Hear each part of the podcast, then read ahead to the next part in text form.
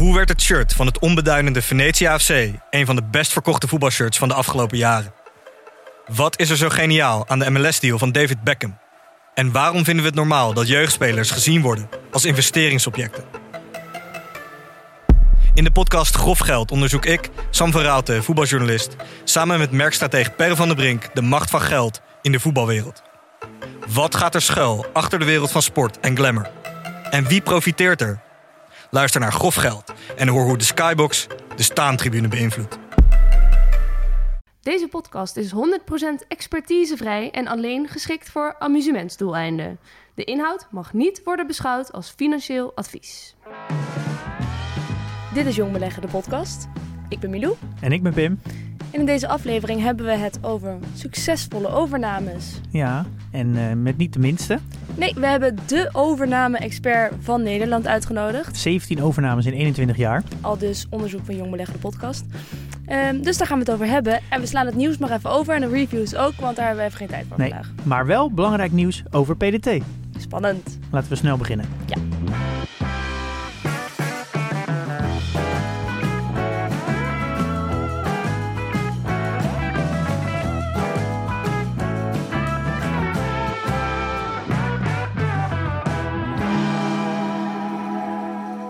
Jitse Groen, de CEO van Just Eat Takeaway. Hallo. Welkom. Leuk dat je er bent. Um, wat ik me ten eerste afvraag, en dat moet ik je toch even voorleggen. Mm. Wat doe jij hier nou eigenlijk? Wat ik hier doe? Ja. Um, ik, nou, volgens mij zijn er een paar verzoeken van jullie binnengekomen, niet, uh, niet, uh, niet één. Mm -hmm. um, en ik vind het eigenlijk wel belangrijk om mensen op de hoogte te houden van wat we doen. Er is heel veel ruis over ons bedrijf, met name afkomstig van de concurrenten.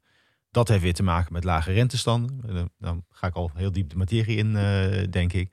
Dus ik denk dat het goed is om, uh, om, om een gesprek aan te gaan met de aandeelhouders. Dat heb ik eigenlijk altijd gedaan. En dat is, gaat vaak, ja, vaak zijn dat institutionele aandeelhouders. Dus daar merken jullie verder helemaal niks van natuurlijk.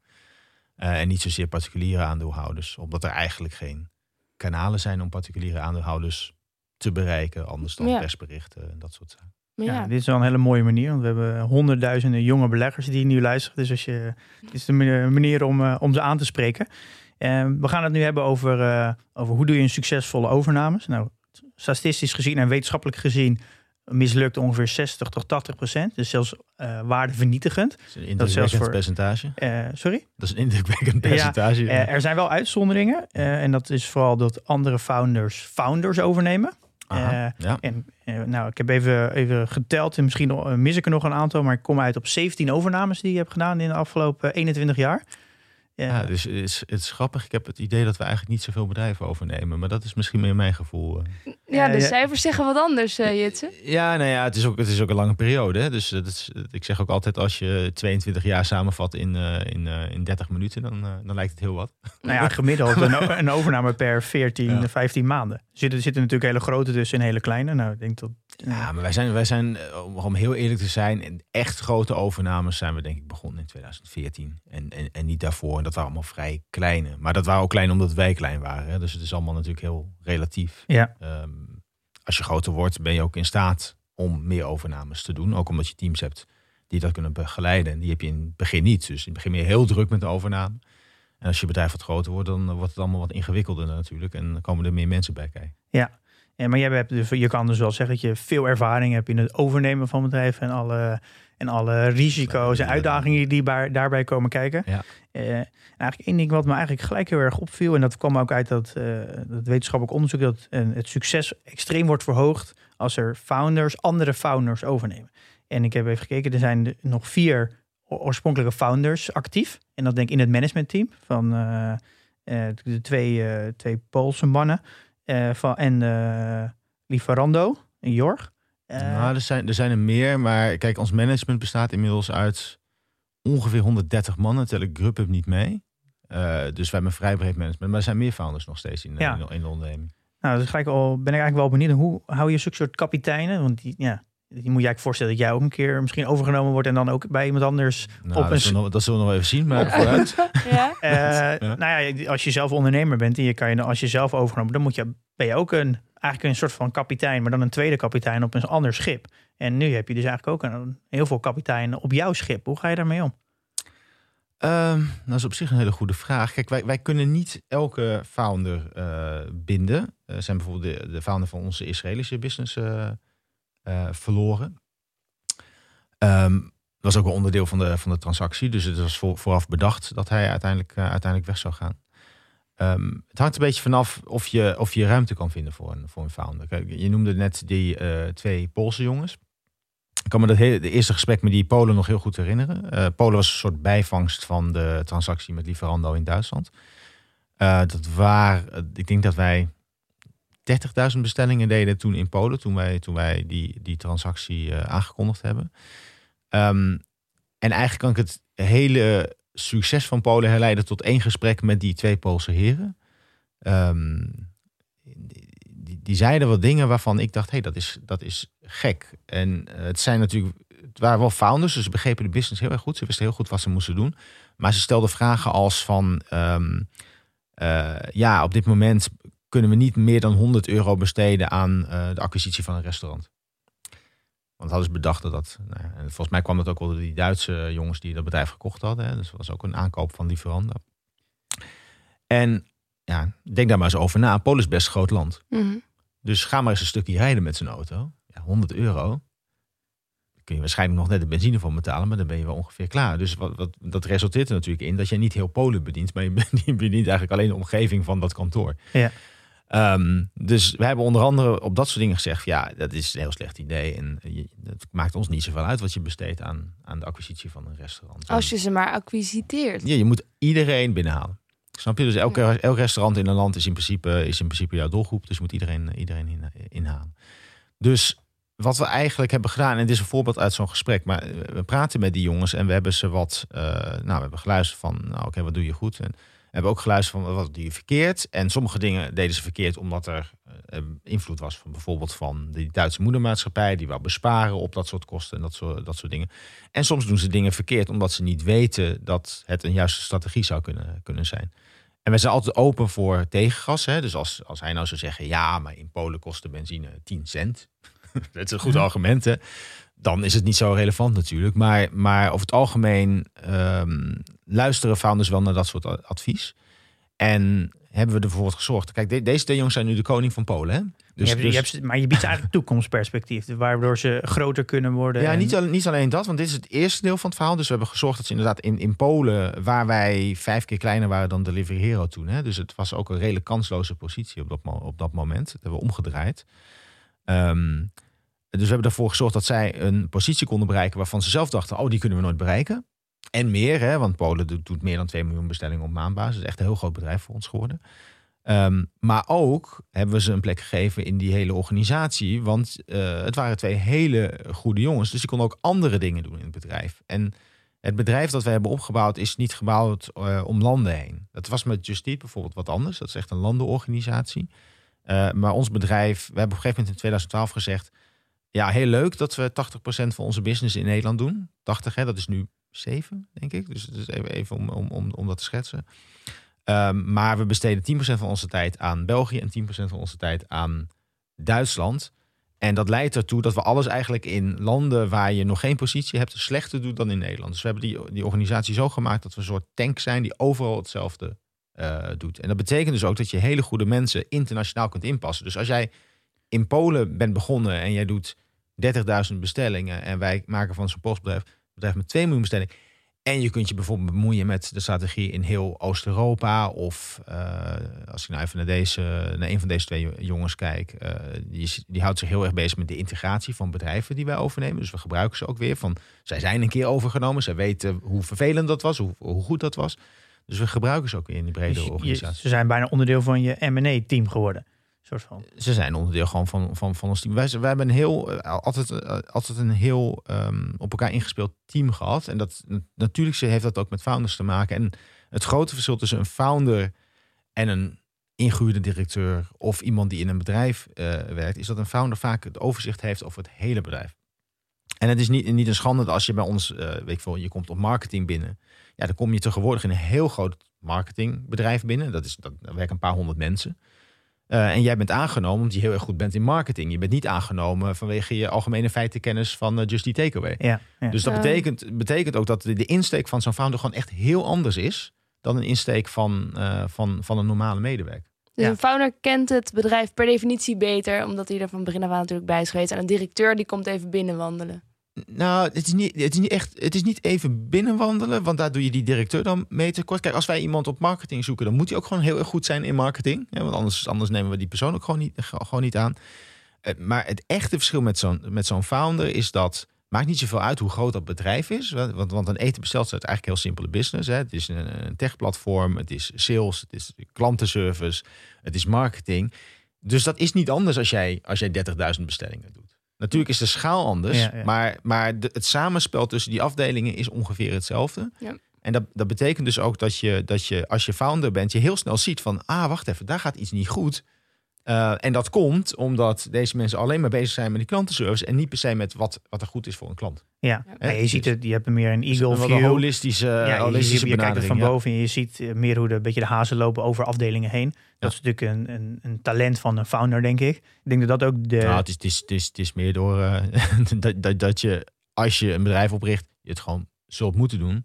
Anders redt het bedrijf het gewoon niet. Zo, zo nee, kijk, ook bedrijven die wij overnemen, hoe, hoe klein ook. Hè, neem aan dat Poolse bedrijf dat, dat zijn natuurlijk wel jongens die succes gehad hebben, anders zouden ze niet zijn overgenomen.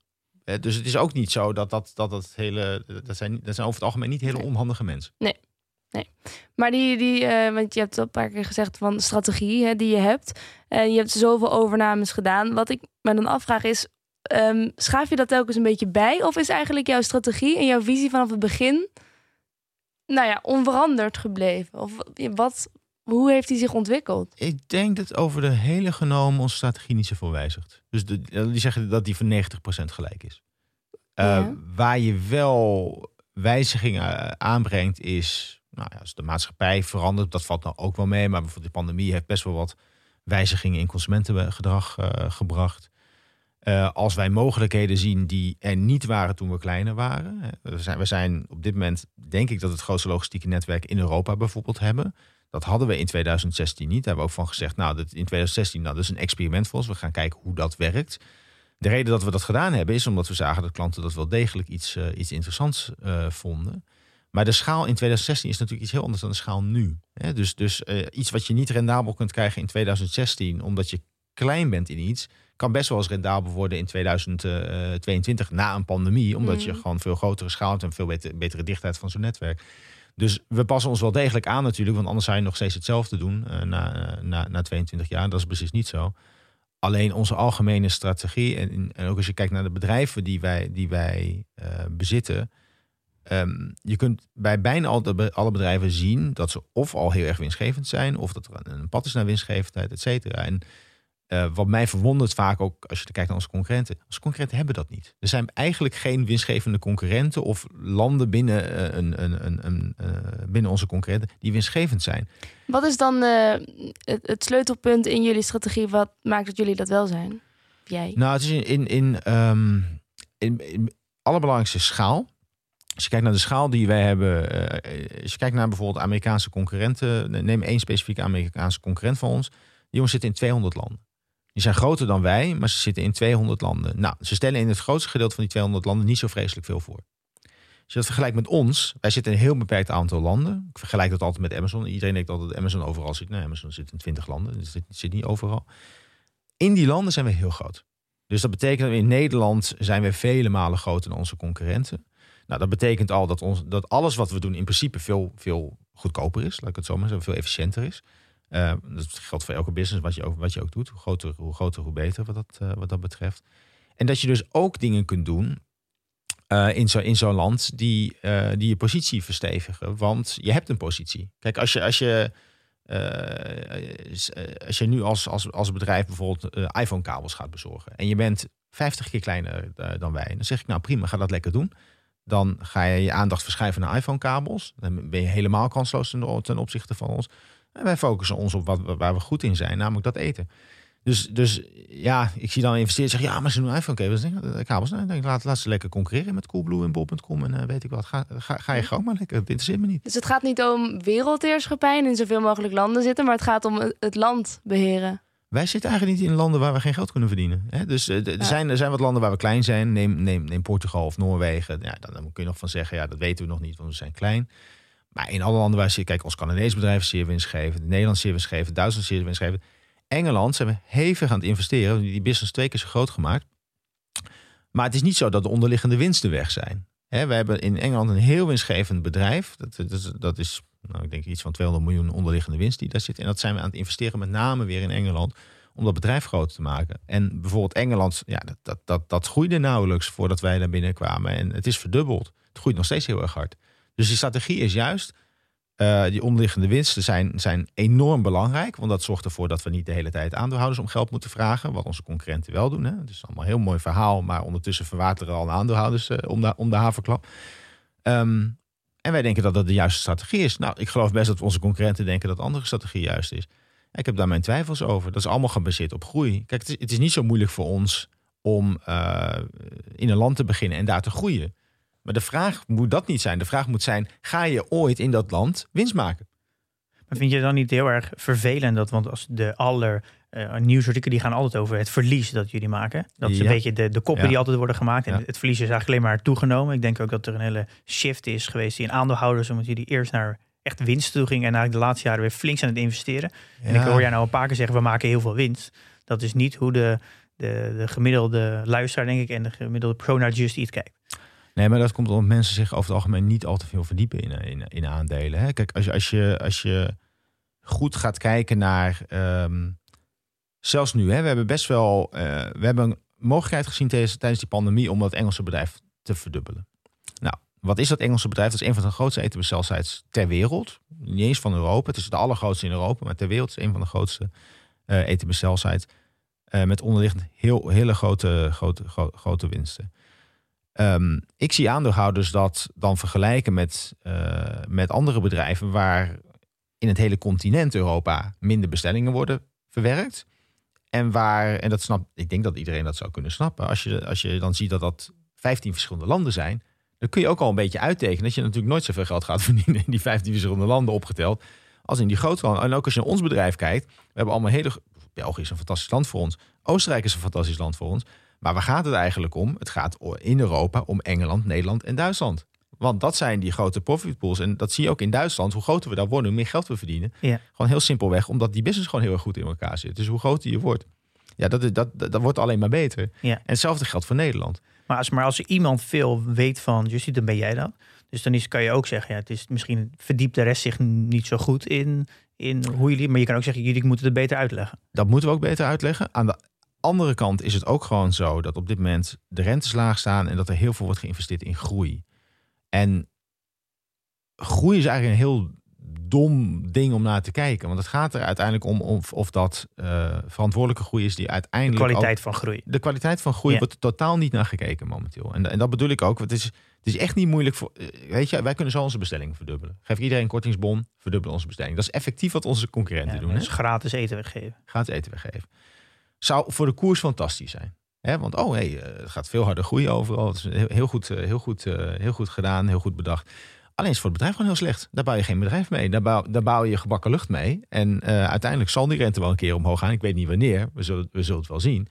Maar ja, wordt het gordijn opgetrokken. Wil ik nog wel zien wat er nog overblijft. Ja, dus eigenlijk zeg je, je, je bent alleen maar aan het focussen op echt de kwaliteit groei. Eh, en dat gaat uiteindelijk zich een keer, eh, eh, ja, dat, bouwt, dat stapelt zich op en dat komt een keer naar buiten. En eigenlijk als, ja, ben eigenlijk aan het wachten op slechte economische tijden, want dan worden de Nou, verschillen heel is, duidelijk. Dat is, ook, dat is ook, ook weer zo negatief. Kijk, eh, er is een groot verschil tussen, tussen gratis geld en slechte economische tijden. Hè. Het geld kan ook iets minder gratis zijn dan, dan ja, ja. Maar je ziet gewoon hele rare dingen gebeuren in, eh, in, de, in de wereld momenteel. Je ziet investeringen in bedrijven waarvan. Kijk, we hebben het bijvoorbeeld nu over de investering in Engeland. Hè, waar je een paar euro op een orde verliest. omdat je een investering doet in een land. Waar iedereen van zal zeggen. Ja, ik bedoel, dan geloven we wel dat je daar, dat je daar heel, een hele grote business kunt opbouwen. dat je daar geld kunt verdienen. Ehm, en dan zie je andere bedrijven. en dat zit met name de private equity. in de, in de venture capital hoek. zie je het. Ja, wat verliezen, wat verliezen dat soort bedrijven? 30, 40, 50 euro op een orde. Ja, dat, dat, dat, dat slaat helemaal nergens op Nee. natuurlijk. Hè? Maar- Ik bedoel, dus, maar, maar dat, is wel, dat is wel aan de hand. En, maar dit en- is eigenlijk ja. het, het verborgen pareltje in, in Just Eat. En eigenlijk iets wat niemand weet, dat is Uh, of, nou ja, wat is, is dat dan de, de, de kwaliteit van groei die jullie hebben versus de concurrenten? Nou, ik hoop dat mensen dat wel weten. nee, ik, kijk, eh, uiteindelijk er is heel veel. Kijk, als je eenmaal ergens de marktleider bent, dan zijn er heel veel mensen die, die, die roepen dat je alles verkeerd doet en dat, dat mensen je wel aan de kant gaan, gaan schuiven. Hè? En dat is een heel. Uh, op zich, er zijn natuurlijk bedrijven genoeg gedisrupt in het verleden, et cetera. Dus ik begrijp, ik begrijp wel dat de retoriek wordt aangehaald door onze concurrenten. Um, alleen er wordt best wel veel bij elkaar verzonnen. Ik zag vandaag ook weer iets. Hè. Onze bezorgdheid in, in Berlijn zou twee uur zijn. Nou, weet niet of je in Nederland wel eens iets hebt besteld. Maar over het algemeen onze bezorgdheid, zeker ons eigen logistiek netwerk, is 25 minuten. Het is, het is niet twee uur, het is 25 minuten. Dat soort onzin wordt over ons verteld. Uh, om maar een verhaal te creëren van, oh, moet je kijken, er zijn allemaal mogelijkheden. Want ja. zij doen twee uur. En als wij dan in, de, in, in, in 35 minuten doen, dat is veel beter dan twee uur. Ja. ja. Dus ja, daar kun je niet zoveel aan doen. Kijk, dat is heel vervelend inderdaad dat dat gedaan wordt. Maar ja, ik, ik, wat, wat, wat moet ik dan gaan doen? Moet ik in de, in de, uh, in de aandeelhouderspresentaties uh, gaan zeggen... ja, het, het, het, is niet twee uur, het is 35 Ja, minuten. nee, maar dit zijn dan dus, pertinente onwaarheden. Ja, maar er gebeurt heel veel, hè? Ja, dus, dat geloof ik. wel, maar zijn ja. er ook wel eens dingen die, die je wel aan het twijfelen brengen... over wat jij aan het doen bent? Denk je niet nooit van, oh, nou, je zit eigenlijk al misschien wel wat in.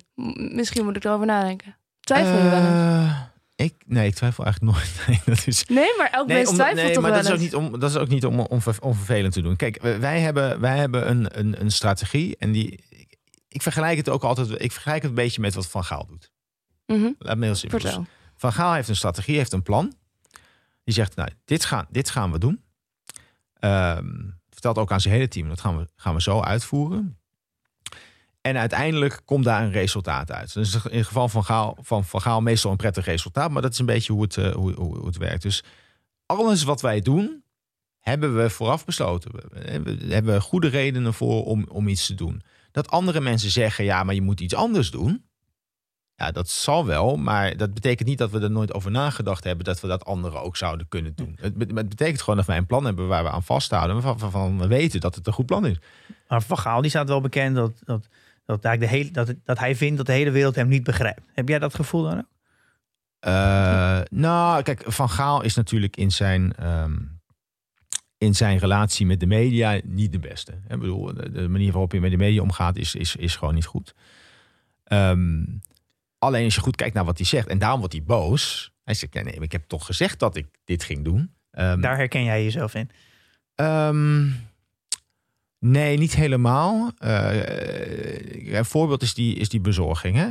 Ja, eh, maar ze doen nu precies wat ze gezegd hebben niet te gaan doen. Nou, dat is, dat is gewoon niet waar. Je kunt al onze, al onze documenten eh, nagaan.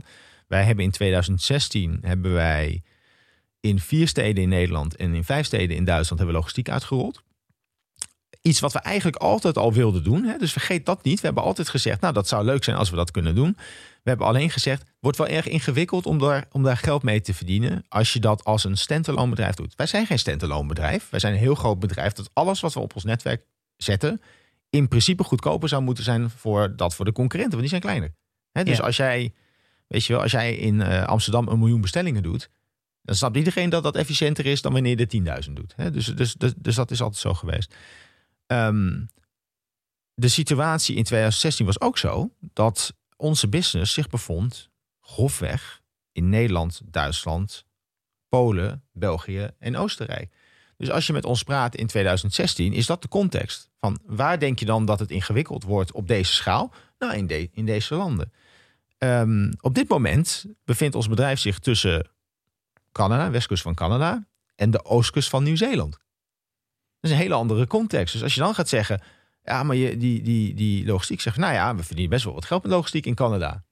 Nou, waarom? De loonkosten in Canada zijn de helft. Mensen betalen meer voor, voor, die, voor, die, voor die logistiek. Dus het gebruiken van, van ehm, dingen die je in 2016 eh hebt gezegd, betekent niet dat die dingen in 2016 niet correct waren. Ja. Maar dat wordt wel vaak herhaald, waarvan je denkt van ja, sorry, maar dat, dat is echt niet zo dat we dat vorige week gezegd hebben over Canada. Dat klopt Ja. gewoon niet. En, en het probleem is, en dat, dat zit hem denk ik ook in de, eh, in de media en zijn algemeen. Ja, dat is natuurlijk, hè, dat, is, dat duurt veel te lang om dat allemaal uit te leggen. Ja, inderdaad. dus- En heeft misschien ook wel te maken dat als het natuurlijk heel goed gaat. en de aandeelprijs heel hard omhoog gaat, dan zullen mensen minder deze vragen stellen, vermoed ik zo. Juist. Dan, eh, Juist. dan zullen ze je op een voetstuk zetten. eh, en nu, als het wat slechter gaat, dan word je heel kritisch bekeken natuurlijk. Heb, heb je er wel spijt van dat je überhaupt een beursgenoteerd bedrijf bent?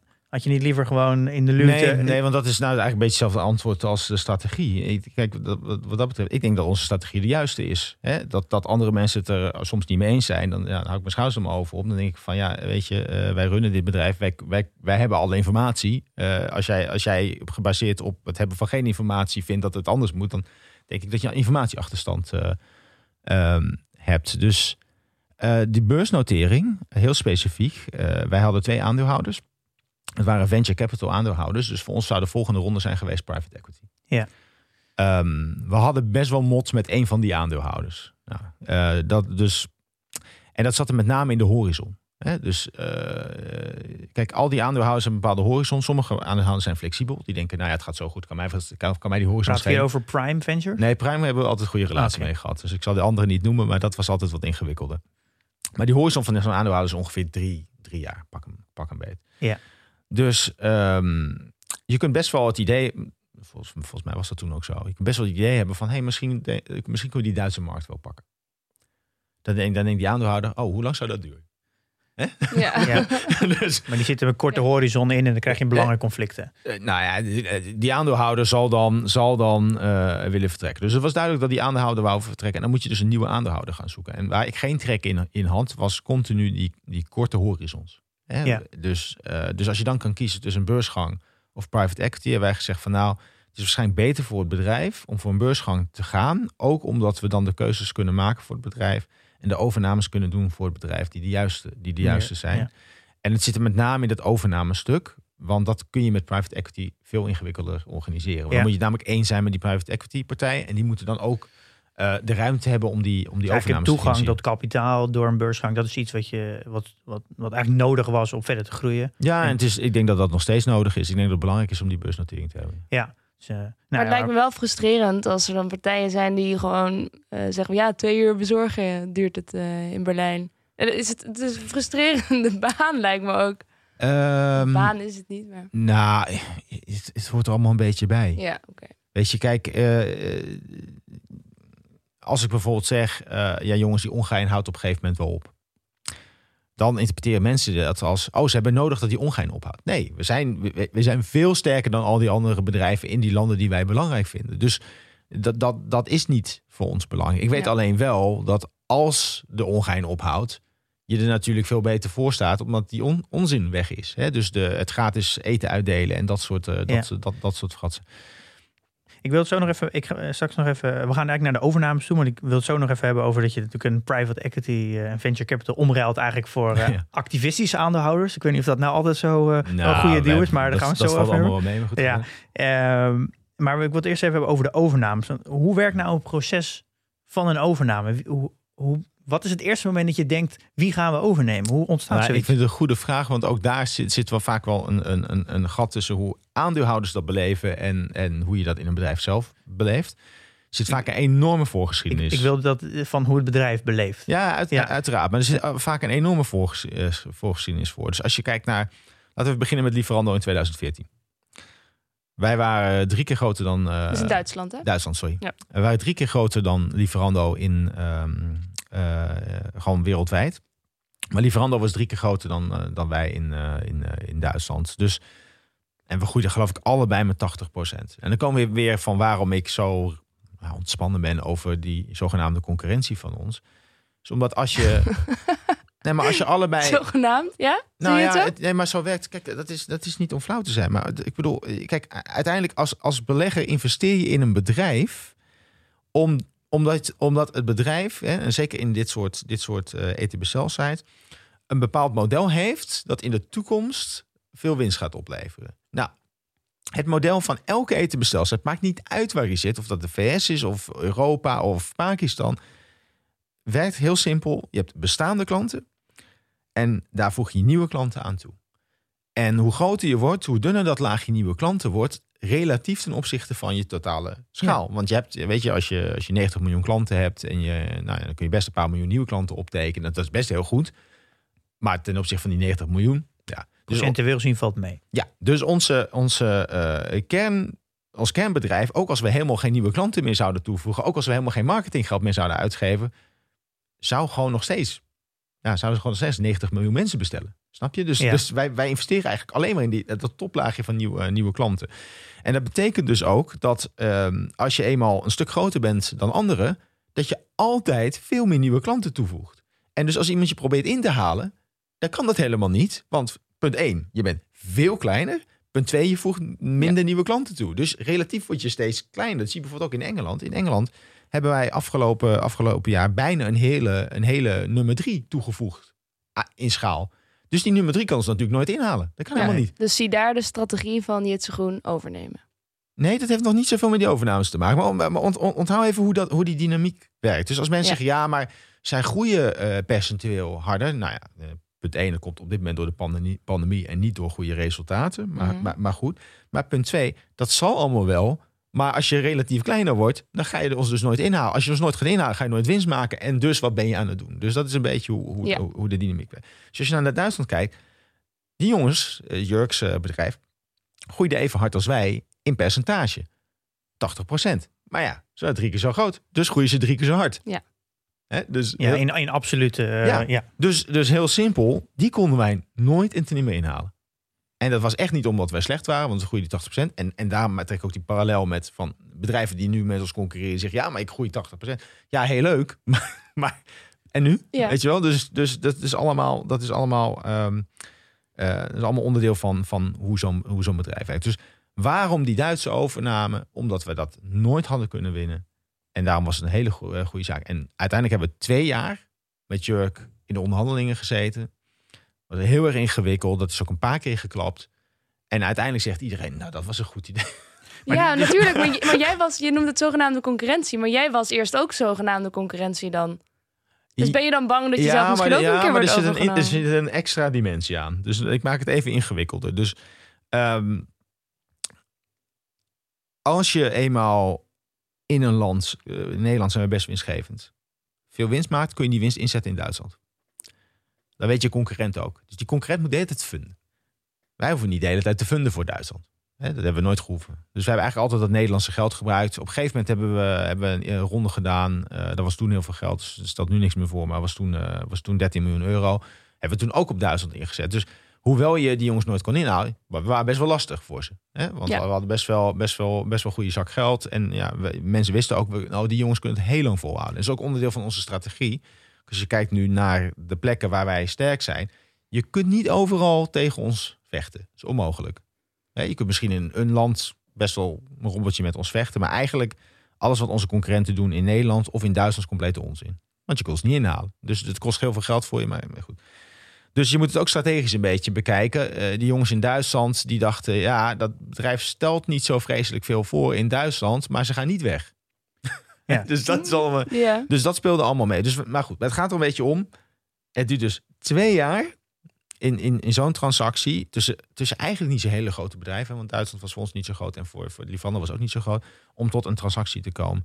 Eh, geval Just Eat. Daar, daar heb ik denk ik bijna tien jaar mee gesproken. En ik heb altijd gedacht dat Just Eat ons zou kopen. Ik heb altijd gedacht, hey, dat zou een verstandige zet zijn van Just Eat om, om, om, om dat te doen. Dat, dat Just Eat jullie zouden kopen. Juist. Ja. Wat er uiteindelijk natuurlijk gebeurd is, is dat wij... Wij waren niet groter dan Just Eat, maar we groeiden harder. Dus op een gegeven moment... eh, nou, goed, hebben we in Duitsland, eh, hebben we in Duitsland eh, goede slagen gemaakt. En daardoor, daardoor wou Just Eat met ons fuseren. Maar het was veel logischer geweest als... Wij, wij spreken in 2016 Just Eat zou hebben gezegd... jongens, we willen jullie kopen, want we zien het helemaal zitten samen. En dat gaan, dat gaan we doen. Ja. En er zijn een paar van, van dat soort gesprekken geweest. Maar ik wil er alleen maar even op, op wijzen waar af en toe zie je investeerders zeggen... ja, maar het zou toch een heel goed idee zijn als je dit, dit en dat doet. Dan denk ik, jongens, zo werkt het helemaal niet.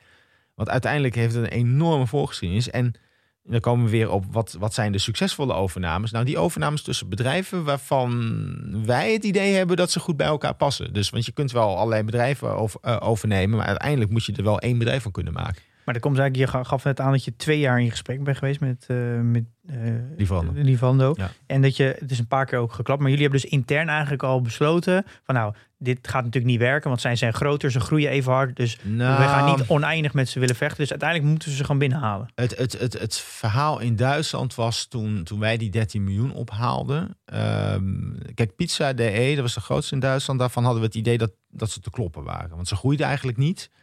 Eh wisten niet precies hoe groot ze waren, waren, maar we wisten wel dat ze veel kleiner waren dan thuisbezorgd in Nederland. Nou, dat is nu een beetje raar in een land dat vijf keer groter is dan, eh, dan Nederland. Dus, dus wij dachten, nou, die zijn wel te kloppen.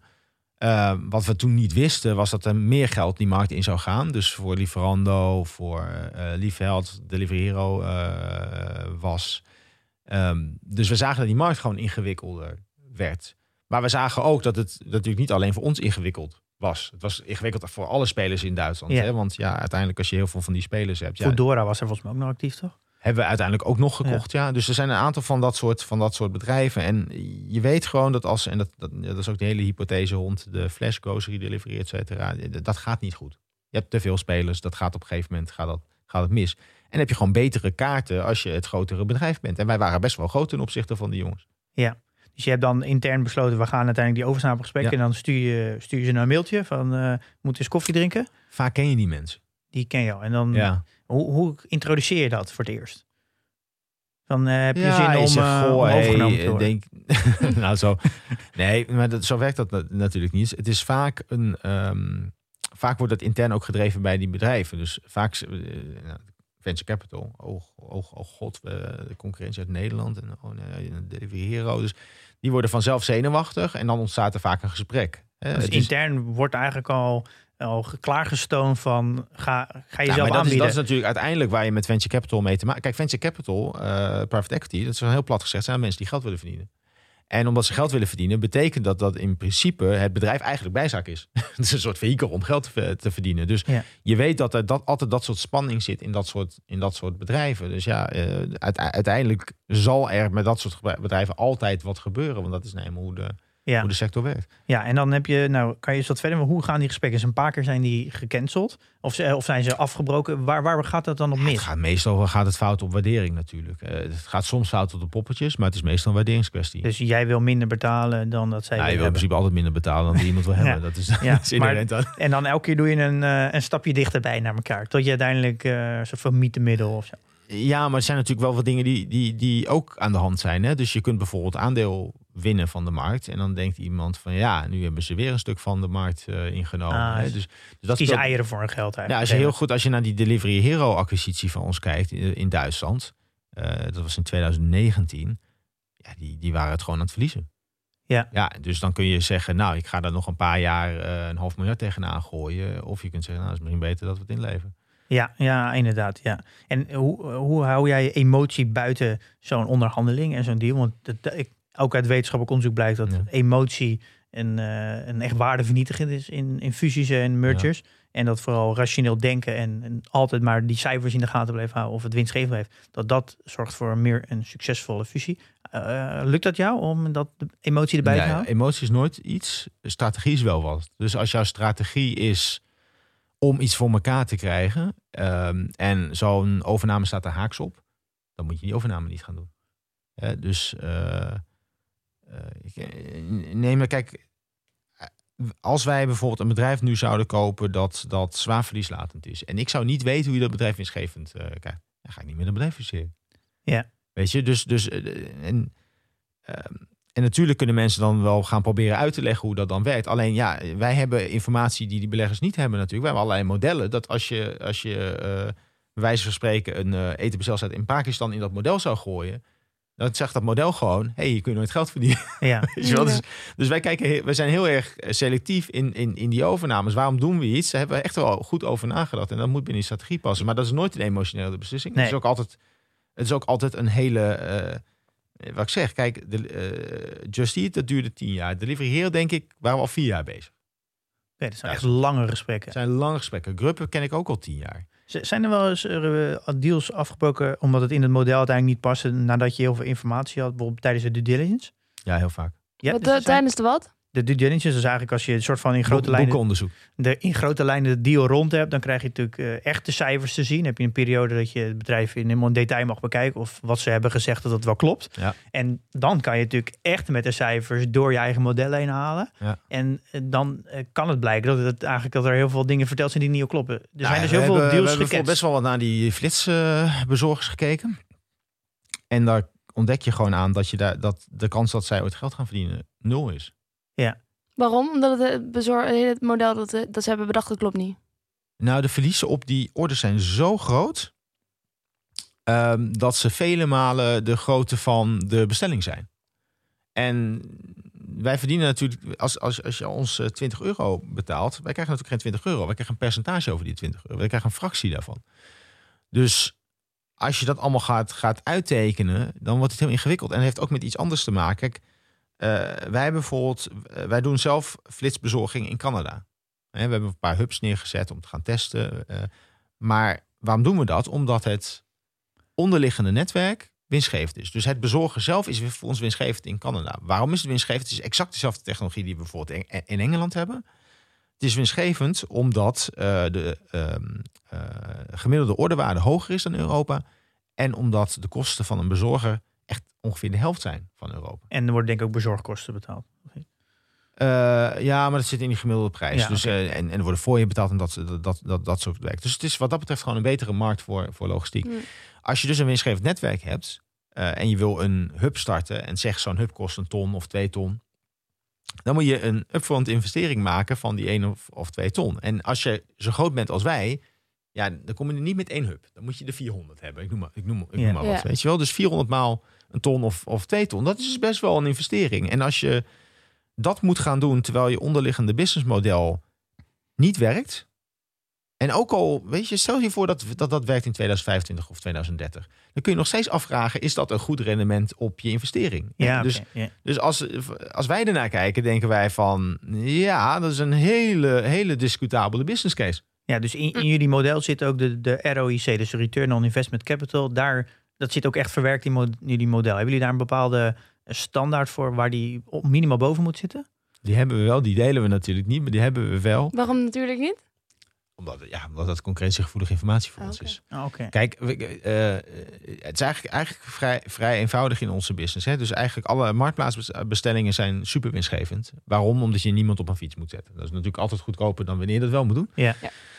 Ehm, dus die logistiek die is duurder en heb je veel meer schaal nodig om dezelfde winstgevendheid te bereiken. Die schaal kun je bereiken, maar die schaal kon je bijvoorbeeld in 2016 niet bereiken. Dat kan, dat kan nu wel, maar in 2016 eh, niet. En het hangt ook van de markt af. Hè? Iedereen snapt dat de Nederlandse markt een grotere markt is dan de Belgische. Noem, noem maar wat. Dus wellicht kun je het wel in Nederland en niet in, eh, niet in, eh, niet, niet in België. En als je daar nog een laagje bovenop zet en je moet fysieke infrastructuur neerzetten. Kijk, wij hebben overal hubs. Hè? Dus bedoel, eh, wat, wat mensen misschien niet altijd weten. In bijna elke stad in Europa van meer dan 100.000 inwoners hebben wij een hub staan. En dat is een soort fietsenverzamelplek. Hè? Dus waar we die e-bikes en, eh, en dergelijke eh, hebben staan. En die dingen kosten vreselijk veel geld. De hubs. Ja, want het is midden in een, in een stadscentrum. Het is Ja. niet ergens op, eh, weet je, op de hei. Ja. Het is echt dure, dure real estate. Het zijn grote ruimtes. Dat zijn hele, hele kostbare investeringen. Die hebben we gemaakt eh, omdat wij ook weten... Hè, die, de, de, de, de wetgeving in Europa draait helemaal naar dat werknemersmodel toe. Dus al dat freelance gedoe is allemaal heel leuk wat onze concurrenten hebben. Maar dat is eigenlijk overal wordt dat verboden op dit moment. Dus wij hebben die investering al gemaakt. Dus wij, wij doen dat al. Ehm, maar dat we, dus we weten ook hoe duur hubs zijn. Dus als je voor eh, eh, boodschappen overal in die stadcentra hubs moet gaan neerzetten. Nou, eh, dat, dat, dat wordt niet goedkoop. En bovendien, je moet ze ook nog bevoorraden. Ja. Hè? Dus het is ook niet zo dat die, eh, dat die elke keer maar weer vanzelf vol, eh Ja, het is natuurlijk ook gelijk een soort van verborgen supermarkt. Dat heb je er ook nog bij natuurlijk. Ja, Dus, ja. eh, Maar, maar goed, Ja. en, en, en, dat, en dat zijn wel dingen. Die, ja, je, moet je, je moet je echt gaan afvragen: van, kun, kun je, is dat de meest verstandige wijze om hetzelfde te bereiken? Want we kunnen ook gewoon met de supermarkt gaan samenwerken en hetzelfde doen. Ja, Dat, dat, dat, dat maakt namelijk niet uit voor de klant. Zijn, zijn er concurrenten nu die, die uiteindelijk door de due diligence zijn, niet doorheen zijn gekomen, maar nu nog wel jullie concurrent zijn? Eh, nee, het zijn vaker kleine bedrijven die er niet doorheen komen. En als het grotere eh, fusies zijn, dan loopt het vaak stuk veel meer op de ruilverhouding dan op iets anders. Ja, want kan je, iets, kan je ook iets delen over welke zijn stuk gelopen die, je- waar je heel erg van baalt? Eh, dat is nog nooit gebeurd. En zijn er nu partijen die je graag zou willen overnemen? Die, die je zegt van die, die vind ik heel erg vergelijkbaar in ons businessmodel. Die past heel goed bij ons qua cultuur en qua hoe ze geld verdienen. Ja, maar het zijn vaak kleinere dingetjes. Dus die niet echt. Kijk, eh, om, om een voorbeeld te noemen, wij hebben in Israël Tembis gekocht. Eh, omdat dat ons een technologie kon geven. Ik heb dat bij me, dat is natuurlijk radio eigenlijk. Hè? Dus dan, dan werkt dat niet. Maar Mhm. laat me eens kijken of ik jullie dat kan laten zien. Dat is wel aardig. Dat is de, de B2B. eh, oh ja, de, Een oranje pasje ligt er nu Een op oranje tafel. pasje. Nou ja, helaas eh, voor ons is dat een vrij ingewikkeld oranje pasje. Dat was niet eenvoudig voor ons om te maken. Dit heeft ons, eh, dit heeft ons anderhalf jaar gekost om dit te bouwen. Maar wat is het? wat is het? Wat is het? Nou, ehm, als je dus vraagt om kleinere overnames. Da- als ik die had gemist, was ik heel erg chagrijnig geworden. Ehm Israëlisch techbedrijf. Eigenlijk fintech. Ehm, die het mogelijk maakt om eten te bestellen via eten bestelsite. Dus als jij eh, op kantoor zit, dan kun je gewoon zeggen, nou, ik wil eh, sushi hebben. En, eh, wordt ook allemaal tegelijkertijd gebracht. Want in Israël lunchen, luncht iedereen samen. Dus minder Dus individualistisch. je verzamelt alle orders van al je collega's met elkaar. Ja, en, die- dan gaat hij hop naar, naar, naar een cateraar en die komt, die komt met verschillende soorten voedsel. Nou, daarnaast hadden ze een kaart. Nou, die kaart, dat is eigenlijk deze kaart die wij nu hebben. eh, die wij nu gelanceerd hebben in eh, drie landen. Wordt gelanceerd in heel Europa. En deze kaart werkt bij elk restaurant in Europa. Dus jouw werkgever zegt, oké, ik geef je elke dag 7 euro om eten te bestellen. Nou, als je voor 10 euro wil bestellen, dan betaal je dus 3 euro. Nou, dat is een goede deal, lijkt me, voor, eh, voor een werknemer. Maar je werknemer kan nu ook zeggen... en je krijgt deze kaart om bij de Starbucks kopje koffie te halen. Dus dit is voor ons wel heel interessant. Want dit, dit, heeft met de strategie te maken. Wij zijn heel erg... Wij willen niet zo ver bij dat eten vandaan. Supermarkt, dat schuurt er nog een beetje tegenaan. Maar we willen niet verder dan dat. Misschien op termijn wel een keertje. Maar dat is voor ons op dit moment nog niet, nog niet relevant. Dus dit is natuurlijk heel belangrijk voor ons, omdat de ordefrequentie van. Kijk, mensen bestellen bij ons ongeveer drie keer in de maand. En eigenlijk moet dat 90 keer worden. Hè? Dat is eigenlijk. Elke eh, dag. Ga je, nooit, ga je nooit komen? Nee, nee, niet elke dag drie keer per maand, maar 90 keer in de maand. En daar ga je nooit komen natuurlijk, want mensen die zullen dat gewoon niet kunnen betalen. Ze elke dag eh, drie keer gaan, gaan bestellen. Maar het moet wel die kant op. En hoe, komt, hoe gaat het die kant op? Als je ook vanuit eh, de werkgever dat subsidieert. Want, die Ja, werk, ja. want, want kijk, ik bedoel, eh, die, eh, die bedrijfskantines, die zijn niet, dat zijn niet echt vrolijke plekken over het algemeen. Die gaan nu ook misschien Nou nog ja, zo snel verdwijnen. Corona door is corona. inderdaad Ja. ook maar de vraag of die open kunnen blijven. Hè? Want als mensen niet meer op kantoor zijn, ja, dan, dan wordt het ingewikkeld. En deze, deze kaart zorgt er gewoon voor dat jij zelf mag bepalen wat je gaat eten. Maar sorry, het is uiteindelijk is het gewoon een pinpas waar je alleen eten mee kan kopen. Ja, dat is het. Maar, de, maar het punt is, waarom gebruik je hem? Omdat jij het niet betaalt. Kijk, anders zou je denken van ja, ik heb, ik heb al een pinpas. Maar ja, dit is niet jouw geld, dus het geld van het bedrijf. Ja, en Mhm. de werkgever die kan niet eh, alle werknemers een pinpas geven. Precies. Eh, maar die kan wel elke werknemer een pasje van jullie geven. Een oranje precies, pasje. precies. En dat Ja. kun je alleen gebruiken in restaurants en bij, eh, weet je veel, eh, drankautomaten, dat soort dingen. Dus Oh, jullie kunnen het ook blokkeren voor welke winkels. Dat... ja, ja, want anders krijg je natuurlijk allerlei ellende mee. Ja, gaan, mensen, gaan mensen dit doen jullie samen met Adyen, toch? Dit is met samen met Adyen. Ja. Ja. Ja, Oké. En dit is wel, dus echt, dit is wel echt een, eh, een uniek eh, product. eh, Dus dit heeft, alle jullie concurrenten hebben dit niet. Die hebben dit niet. En eh, dus jullie gaan nu echt, nu echt vol inzetten op meer de Nou, dat, hadden- B2B-markt? dat, dat hebben we al gedaan. Alleen het probleem voor ons was dat we, we, we hadden het, in het op het Europese netwerk gelanceerd. Ik geloof in februari vorig jaar. En toen gebeurde er iets geks in maart. Dat kun je je misschien nog wel herinneren. Ja, Maar toen gingen alle kantoren ineens dicht. Dus dat was wel even jammer. Het is natuurlijk wel een kantoorproduct. Ja. Ehm, maar dit is wel iets waar we best wel wat van verwachten. want, is het, want de, de B2B is natuurlijk in Israël best wel groot. En nu gaan jullie langzaam dat ook... Bijvoorbeeld in Nederland is dat nog helemaal niet zo'n eh, zo'n ding. Eh, Nee, maar de vraag is natuurlijk uiteindelijk. Kijk, dat, dat heeft heel veel met, met ook hoe werknemers in de wedstrijd zitten te maken. Hè? En, en met name in de dienstensector. En in Nederland is eigenlijk allemaal alleen maar dienstensector, zoals je, zoals je, zoals je weet. Ehm, mensen staan niet meer zo te springen om een leaseauto, maar gratis kopje koffie, gratis lunch en zo. Dat, dat, dat is best wel interessant voor heel veel werk, eh, werkgevers. En dat hebben we ook in Israël gezien. En dus we verwachten daar echt best wel veel van. Dus jullie zijn eigenlijk een soort van een beetje de, de multi-tankcar die je vroeger altijd kreeg. Met dan kan je overal eh, tanken en, eh, en OV, en zo. Dat gaan jullie nu eigenlijk doen voor, de, voor het eten. Voor eten. Ja. Ja. En dat, dat, is, dat is nieuw. Dat is, en jullie kunnen dat omdat jullie schaal hebben. Uh, want kan je dan Nou, alleen kijk, bestellen je, bij... je, moet, je moet een beetje zien hoe ook dat, dat, dat denkproces werkt. Kijk, het Israëlische bedrijf is gewoon een B2B bedrijf. Dat hebben we ook een heel grote consumententak aan, aan vastgebreid, omdat wij een consumentenbedrijf zijn. Maar in Europa, we hebben tientallen miljoenen consumentenklanten. Ehm, dus wat we hebben gedaan, is we hebben wel dat product zodanig verknoopt dat iedereen die weet hoe je bij ons kan bestellen, ook in principe weet hoe dit werkt. Want je moet het eh, niet te ingewikkeld maken, want je moet al via die bedrijven moet je naar binnen. Eh, en je wil eigenlijk niet dat mensen aparte accounts moeten openen en dat soort dingen. Dus we hebben het echt heel eenvoudig gehouden. Het is gewoon het standaard thuisbezorgproduct of het standaard Lieferando product. Alleen je betaalt gewoon minder. Dus je ziet gewoon in je app staan van hey, eh, iemand anders betaalt die 7 euro. Ja, je laat Of de werkgever 10 euro, of ja. Dus het is gewoon een heel makkelijk, heel makkelijk En proces. wat is En- het voordeel voor de werkgever om dit aan de werknemer te kunnen bieden? Dat, Nou, sowieso het binden van je personeel. Ehm, eh, dit is bijvoorbeeld in Israël is dit de standaard. Hè? Dus er is geen werkgever die dit niet heeft. Dus dat om het eventjes aan dit is soort van onderdeel van je secundaire arbeidsvoorwaarden. Ja, precies. Ja. En, en, en, en het zorgt er natuurlijk voor. Kijk, er zijn best wel wat ondernemingen die inderdaad nu met die kantines eh, sukkelen. Van ja, wat moeten we nou doen? Moeten we die voor, die voor die drie dagen dat mensen op kantoor komen, moeten we die kantine nou nog open, open houden? En welke dagen dan? Ja. Dus het, het, het, het lost ook best wel wat op. En er is natuurlijk best wel heel. Werknemers willen over het algemeen niet hetzelfde eten. Die willen altijd wat anders eten. Ja. En, en ja, dit soort mogelijkheden. eh, en zeker, kijk, die, die pas opent weer een paar honderdduizend extra locaties voor ons. Hè. We hebben een netwerk met Hm. iets van 550.000 restaurants op in, eh, in, in de wereld. Ja, nu komen er weer een half, miljoen, eh, een, half miljard bij, weet je wel. Dus Ja, want, wel- want, lokaal, restaurants gaan zich nu ook aanmelden bij jullie, omdat je dan ook heel, ja, heel veel B2B-klanten gaat Ja, krijgen. maar dit werkt, dit werkt overal ter wereld nu. Dus we hoeven Als, helemaal... oh, hoeft niet eens Ja, aangesloten te zijn. werkt al. Ja, oké. En in Nederland heeft straks ook iedereen zo'n pasje, denk jij? Ik weet zeker dat iedereen zo'n pas heeft. ja, natuurlijk weet jij dat zeker. Maar hoezo een pasje en niet Nee, maar dat- eh, kijk, een ik, ik, ik zei je, wij hebben dit op, op kantoor. Hè? Dus eh, bij ons in de hal beneden staat een enorm rek. En in dat rek staan rond lunchtijd allemaal van die zakjes met eten. Ehm, andere bedrijven die in het pand zitten, die moeten elke dag lopen ze langs dat rek. Ja, dat is echt heel, heel erg Dat is wel heel- vervelend. Dus, ja. dus je kunt je voorstellen wat die werknemers allemaal denken. Wat is dit nou voor iets belachelijks? Zij krijgen dit en, en, en, en wij niet. Dus het is best, dus het is best wel een jalo- jaloersmakend concept. Dus Ja. dat, dat, dat is al een ding. En belangrijk ook voor ons, het is goed voor ons netwerk. Want wij rijden natuurlijk, als wij 15 bestellingen van hetzelfde restaurant voor één pand krijgen, dan gaan we niet 15 keer rijden.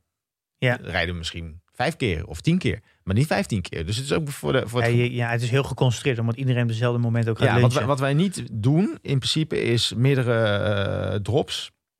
Omdat het eten dan koud wordt. Hè. Dat is heel goed voor de efficiëntie. Maar je klant wordt heel boos. Want het eten van de klant die achteraan komt is koud. ja, ja. En ook omdat je moet even denken hoe routes werken. Hè. Dus als je restaurant 1, restaurant 2 en dan klant 2 en dan klant 1 krijgt, dan is het, het eten van klant 1 is echt koud. Dus Ja. dat, dat, dat, dat kan niet. Dus dat doen we niet. Maar als het naar hetzelfde gebouw gaat, kun je dat wel doen. Want Ja. ja, dat maakt natuurlijk geen fluit uit. Het is hetzelfde adres. ja, en als er duizend man in één pand zijn, die hebben allemaal dat pasje, dan kan je Precies, en die bestellen allemaal wel ongeveer op hetzelfde moment. Dus je kunt een beetje met die... met ja, die- met en heel veel gaan natuurlijk allemaal sushi bestellen, dus daar komt allemaal van. Precies, dus we hebben heel veel voordeel er ook van. En, en, en dat soort dingen zijn wij heel druk mee bezig. Ja, als investeerder denk je misschien... oh, wat een, eh, wat, wat, wat, wat een investering. Hè? Dus, of je ziet het helemaal niet. Dus dat klopt. Maar wij weten wel dat we, dat we dit En je hebben. zet je bezorgers beter in, want die heb je er normaal vooral voor 's avonds natuurlijk. Ja, precies. En nu kan je ze dus ook in de lunch zetten. Ja, Dus je moet dus we zijn alleen dus ook bezig voor de met, ochtend. met hoe kunnen we die bezorgers beter, eh, beter inzetten. En, en ehm, Hoe vier je zo'n overname? Hoe heb je deze gevierd?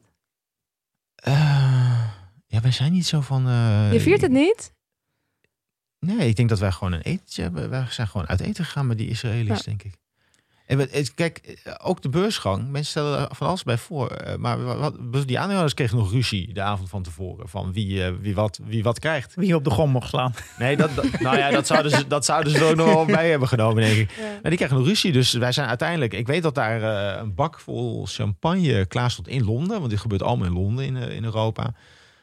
Ja, en wij moesten onze vlucht eh, terughalen. Want ik moest om zeven, eh, om zeven uur opstaan om, eh, om, om negen uur op die grond te slaan. Goh, wat Hollands. Ik had toch wel iets meer... Nee, nee, dat is dus dat is helemaal niet zo, Nee. dat is zo, zo sexy, nee. Mm. Nog even één ding over die overnames. We hebben het natuurlijk heel gehad over hoe doe je nou de vorm. Maar wat, het gebeurt eigenlijk pas natuurlijk op het moment dat het deal rond is. Dan begint het echte werk. Ja. Hoe ga je nou eh, de overnemende, of de partij die je overneemt, naar binnen halen? En, en die cultuur, nou, Ehm, dat zijn natuurlijk meerdere culturen die bij elkaar komen. Hoe incorporeer je dat? Dat hangt ook een beetje van, van het bedrijf af. En ook van eh, hoe volwassen wij zijn ondertussen. Hè? Dus, dus ook weer in 2014 met Lieferando. Deden we dat toch op een hele andere manier dan nu. Achteraf met die Lieferando-transactie hebben we ook geleerd dat we dwingender moeten zijn. En we hebben dat toch een beetje... Kijk, want Lieferando was natuurlijk de bovenliggende partij in Duitsland. Niet, niet in het hele bedrijf, maar in Duitsland de bovenliggende partij. Dus we hebben ook heel veel verantwoordelijkheid gelaten daar bij Lieferando. En dat was eigenlijk een fout. Dus we hebben, eh, we hebben toch best wel wat brandjes geblust in de eerste, laten we zeggen, eerste half jaar. Ehm, en pas toen we echt heel dwingend werden van oké, nu gaat alles op één platform, alles dezelfde kleur en eh, weet ik wat. Toen begon het best wel goed te lopen. Dus we hebben wel geleerd heel dwingend te zijn. Tegelijkertijd hebben we ook wel weer geleerd dat we ook niet de kind met het eh, badwater moeten weggooien. Ehm, je moet heel goed kijken waar is een partij goed in. En het, gevaar van een hele grote onderneming is dat je, dat je, je bent, wij zijn echt een soort tank. Hè? Dat bedoel. Het is echt niet leuk om, om, om tegen ons te concurreren. Dan ik bedoel, ik vind het wel grappig natuurlijk, maar het is voor de concurrent van minder. Maar wij zijn een soort tank. En dat betekent dus ook dat eh, als wij een marsorder geven, ja, dan gaat die tank ook gewoon rollen. En, en dat is meestal goed, hè? want het zorgt ervoor dat, eh, dat het heel ingewikkeld is om met ons te concurreren. Maar het is soms ook wel. Soms gebeuren er dingen in zo'n grote bedrijf. Dan denk je van, "Huh, hoe kan dat nou gebeurd zijn? en dat heeft er dan gewoon mee te maken. En die mensen zeggen, ja, maar dat had je toch gezegd dat het zo, zo moest, eh, moest eh, eh, gebeuren. Ehm, soms gaan mensen reorganiseren om het reorganiseren. In plaats van dat ze nadenken, van waarom ben ik eigenlijk aan het reorganiseren? Hè? Dus als een afdeling bij een concurrent die wij overnemen al goed werkt, dan hoef ik er in principe niet aan te zitten. Dat is helemaal niet zo relevant voor ons Ja. om dan te zeggen, oh, maar wij doen dat op blauwe computers in plaats van op rode. Dat is eigenlijk niet zo, dat, dat, dat maakt niet zoveel uit. Dus het gaat veel meer om wat probeer je te bereiken. En het team moet dat uitvoeren. En we zien, we zien dat als dat. eh, we hebben gezien dat het bedrijf groter werd. En dat je dus moet gaan nadenken: oké, dus dit is onze nieuwe dynamiek. Hoe voorkomen we dat wij als een soort tank over, eh, over zo'n overname eh, heen Ja. gaan? Omdat het naar me hebt eh, ge- geïnstrueerd dat dit de waarheid is. En dit kan alleen maar op die manier gebeuren. Ehm, en we hebben met name, ik ben heel blij hoe Just Eat geïntegreerd is. Dat is heel erg goed gegaan. Vergeet niet, COVID, we konden niet reizen. Dus al die teams van Just Eat was allemaal remote. Of dat Australië was of Spanje, eh, weet ik wat. Mm. En we zijn heel duidelijk geweest van jongens, dit gaan we doen. Eh, hebben ze allemaal ook goed begrepen. Eh, en je ziet eigenlijk dat al die organisaties, al die landenorganisaties in, in Just Eat, dat, dat, dat fantastisch hebben opgepakt. Dus ik ben heel blij mee hoe dat gegaan is. Ehm, en ook hoe wij, hoe wij dus die wijzigingen hebben kunnen. eh, Van ja, dan, eh, weet je, dan krijg je uit Zwitserland. Ja, maar ze gaan dit allemaal op de, op de schop gooien. En ik dacht, ja, dat, dat is inderdaad wel de betere manier om dat te doen. Maar we hebben helemaal geen probleem in Zwitserland. Dus waarom zijn we dat nou aan het doen? Weet je Ja. wel? Dus dan moet je weer gaan zeggen, jongens, doe dat nou niet. En dan kijkt iedereen je even verbaasd aan. Maar dat was toch de strategie? Ja, dat is ook de strategie. En dat zou in de ideale wereld ook beter zijn. Maar als je daarmee nu dat bedrijf om zeep helpt, dan moet je het niet doen. Hè? Dus, ja, ja. dus je, bent je bent een soort schaapsherder. Constant, ja, constant aan bijschaven. Maar nee, dus al die kennis die neem je dus ook nu mee naar de, de overname van eh eh, Grubhub. Die moet denk ik nog beginnen, denk ik, echt het inhalen. Eh, denk nou, ik. zijn we best bezig. Kijk, kijk, Grub is eigenlijk niet zoveel anders dan ons Canadese bedrijf. Hè, ons Canadese, we zijn, we zijn marktleider in Canada. Het is een, een bedrijf dat, eh, ik geloof, 2000 man in dienst of, of iets dergelijks. is best wel groot. Ehm, dat draait als een zonnetje. Dus dat betekent ook dat niet direct aanleiding heb om daar van alles te veranderen. Maar ondertussen is het natuurlijk wel, heeft het ons logo. Ondertussen heeft, zie je wel die marketing spots meer in de richting van, laten we zeggen, eh, het ouderwetse takeaway gaan. Maar dat gebeurt nog steeds wel op zijn Canadees. Maar het is ook ver weg, dus ik heb ook geen, ik heb ook geen behoefte om daar nou voortdurend te zeggen van, oh mijn jongens, dat doen jullie fout of dat, eh, dat gaat Nou, niet goed. dus, dus Hm. wanneer gaan alle straten van New York oranje kleuren? Eh, zijn we al mee bezig eigenlijk. al, ik, ja, eh, ik geloof dat, de, dat er een rivier in Boston oranje was, een fontein in Chicago Wat? en bussen in New York. Amerikanen houden niet zo van oranje. Die, zie je niet, die kleur zie je niet zo vaak langskomen. Eh, nou ja, maar dat vonden die Duitsers ook een slecht idee hoor, dat oranje. Dus ik- Het wel- is ook een lelijke kleur, sorry. Vind je niet? Eh, het is te veel oranje is best wel lelijk. Ja. Ja. daar ben ik wel met je eens. Ehm, het is ook, af en toe zie ik ook wel dat wij af en toe, het, we hebben wel een kleurenpalet voor. We zijn niet super fel oranje. We zijn niet helemaal dat Nederlandse oranje, is een iets andere kleur. Maar het hangt een beetje van de kledingstof af of dat er eh, daadwerkelijk Dat dat uitkomt. uitkomt, ja. Ehm, maar ook in Duitsland, dat was ook, nee, het moet rood zijn. Dan heb ik ook gezegd, jongens, alle concurrenten in Duitsland zijn rood. Dus je valt helemaal niet op als je, als je, als je rood, eh, rood als kleur, eh, kleur hebt. Kijk, wat, wat, er, zijn, er zijn een aantal kleuren die zijn heel fel. Oranje is, is, daar, is er een van. Oranje zie je overal. Hè? Ja. Dus ehm, wij zijn natuurlijk een, een bedrijf dat in belangrijke mate afhankelijk is ook van, van de exposure. Hè? Dus, dus dat oranje is wel degelijk heel erg, heel erg belangrijk. Dus ja, dat is gewoon. Dus, dus wij willen helemaal niet dat. eh, Nee, je kan ook nu niet meer anders natuurlijk. Eh, nou ja, je kunt altijd beslissen om ergens een andere kleur te hebben. Alleen het, het moet natuurlijk wel logisch zijn. En het, dat zie je natuurlijk nu met die sponsor, eh, sponsorships die we hebben. Of dat Euro 2020 is of Champions League of iets dergelijks. Het heeft enorme spillover effecten. Ja. Want jij kijkt naar een wedstrijd in, eh, tussen Barcelona en Bayern München. En je vraagt je misschien af, nou, waarom heet dat Lieferando of, eh, of, eh, of eh, Just Eat? Maar je vraagt het je wel af omdat je weet dat thuisbezorgd bestaat. Dat is niet, niet omdat je denkt van... eh, Ja, jij herkent het natuurlijk de. Jij kent ja. de, logo, de logo. En dat vind ik wel belangrijk. Ik vind het ook heel belangrijk dat we die lokale naam hebben. En dat, dat snappen mensen vaak niet. Maar je bestelt altijd een paar honderd meter van je huis. Wij zijn heel erg lokaal. Elke Duitser denkt dat die Verando Duits is. Mensen denken niet van, oh, dat is... Ja, want eigenlijk zijn jullie een wereldspeler eh, op lokaal niveau. Dat is eigenlijk een beetje precies. het idee. Dus in die landen denkt iedereen van, oh ja, dat is een leuk lokaal. Eh, Elke Poolse denken dat wij een Poolse bedrijf zijn. Dus dat vind ik prima. Wij hebben het hier in de aflevering heel veel over mode. Nou, dat, dat is jou wel bekend, denk ik, Ja. van Warren Buffett. Dat is ook een, eh, belangrijk Ja, onderdeel. dat, dat boek heb ik dan weer niet Een gelezen. maar- belangrijk onderdeel van eh, als je in uh, individuele aandelen belegt. Ja, maar je, je had het laatst in, bij BNR, zei je wel van we zijn gewoon bezig een hele grote slotgracht te Ja, bouwen. maar dat is ook zo. kasteel. Dat is ook En- zo. Dus Ja. ik ben, ben blij dat andere mensen ook snappen hoe dat Kan, werkt. je- kan je eens, kan je, ehm, en we hebben dan ook vaak gehad over Pieter Lynch. En kan jij eens aan een, een, op, aan een zesjarige uitleggen wat de mode van Just Eat is? Ja, tuurlijk. Ehm, ik noem het het, eh, het fort. Dat is makkelijker uit te leggen. Dus ehm, het, het, het fort, eh, zeg maar, de, de kern van onze dienst, dat zijn de marktplaatsbestellingen. Dat is de kern. Waarom is dat de kern? Omdat dat heel winstgevend is. Eh, en omdat zelfs in het geval van Just Eat, en Just Eat heeft echt heel veel fouten gemaakt in het verleden, voordat, eh, voordat we daarmee samen gingen. Zelfs in dat geval, Just Eat heeft eigenlijk, wat zal zijn, 95% van de marktplaatsbestellingen in Engeland. Dus dat betekent dat het winstgevende stuk van de Europese omzet, dat zit vrijwel exclusief bij Just Eat. Zes, zesjarige zeker. Ja? ja, ja, ja, ik heb Zes jaar.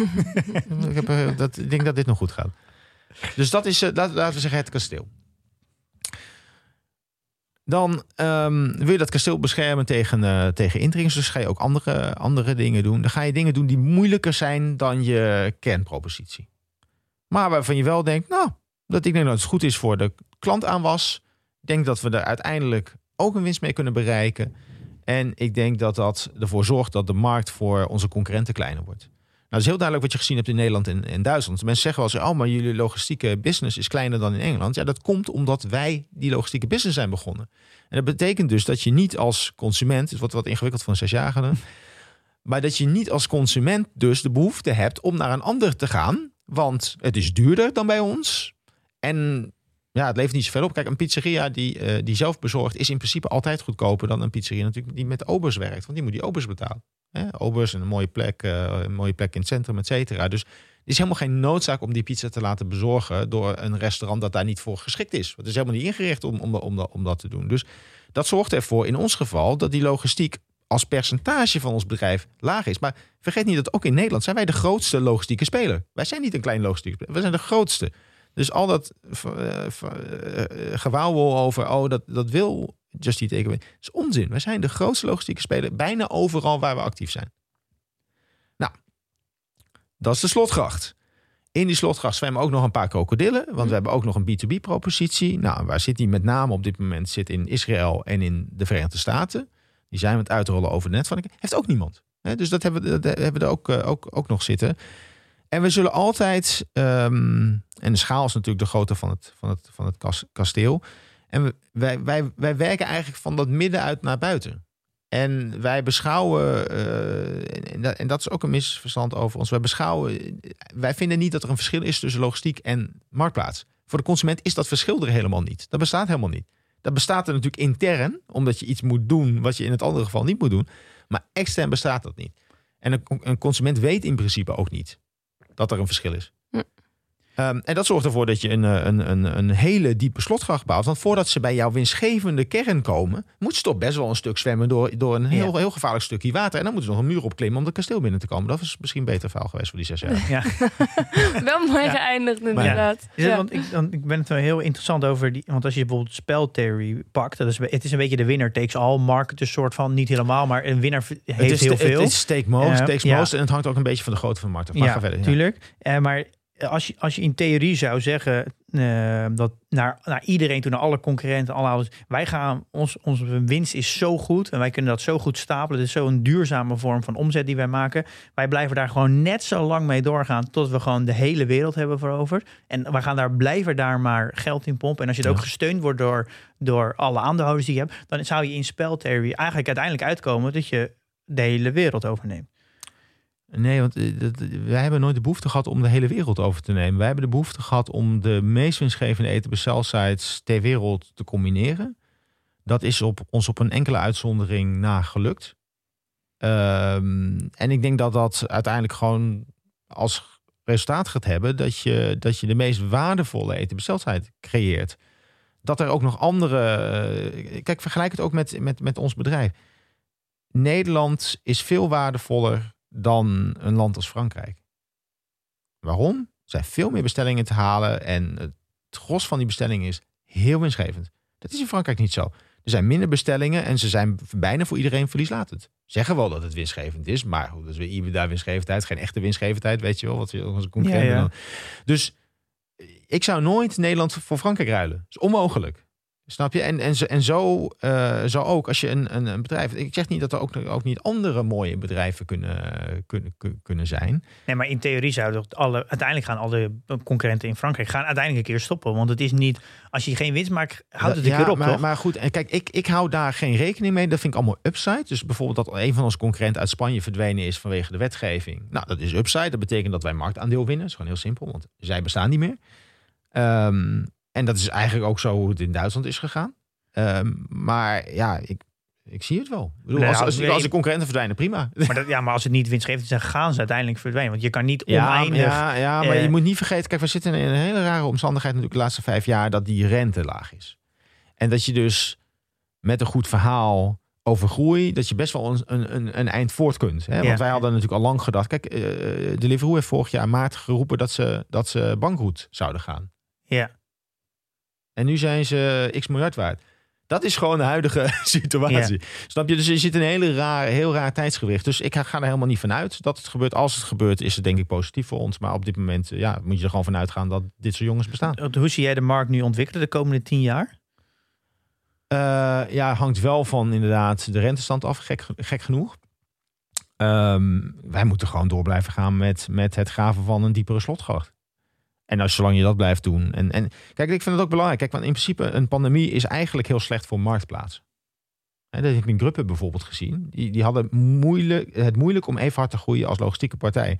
Waarom? Omdat al die restaurants natuurlijk dicht gingen. Ja. Dus de enige manier om daar, om daar te eten was te bestellen. Ja. En als je voornamelijk een logistieke speler bent, heb je daar dus profijt van. Dat zag je in Just Eat Takeaway helemaal niet. Waarom niet? Omdat wij ook nog bezig waren met een gigantisch investeringsprogramma. Bijvoorbeeld in Australië en in Engeland. Dus wij hebben enorm profijt gehad van die pandemie. Omdat we het juiste gedaan hebben tijdens die pandemie. Maar dat zorgt er dus wel voor dat we uit die pandemie komen als een veel sterker, veel groter bedrijf.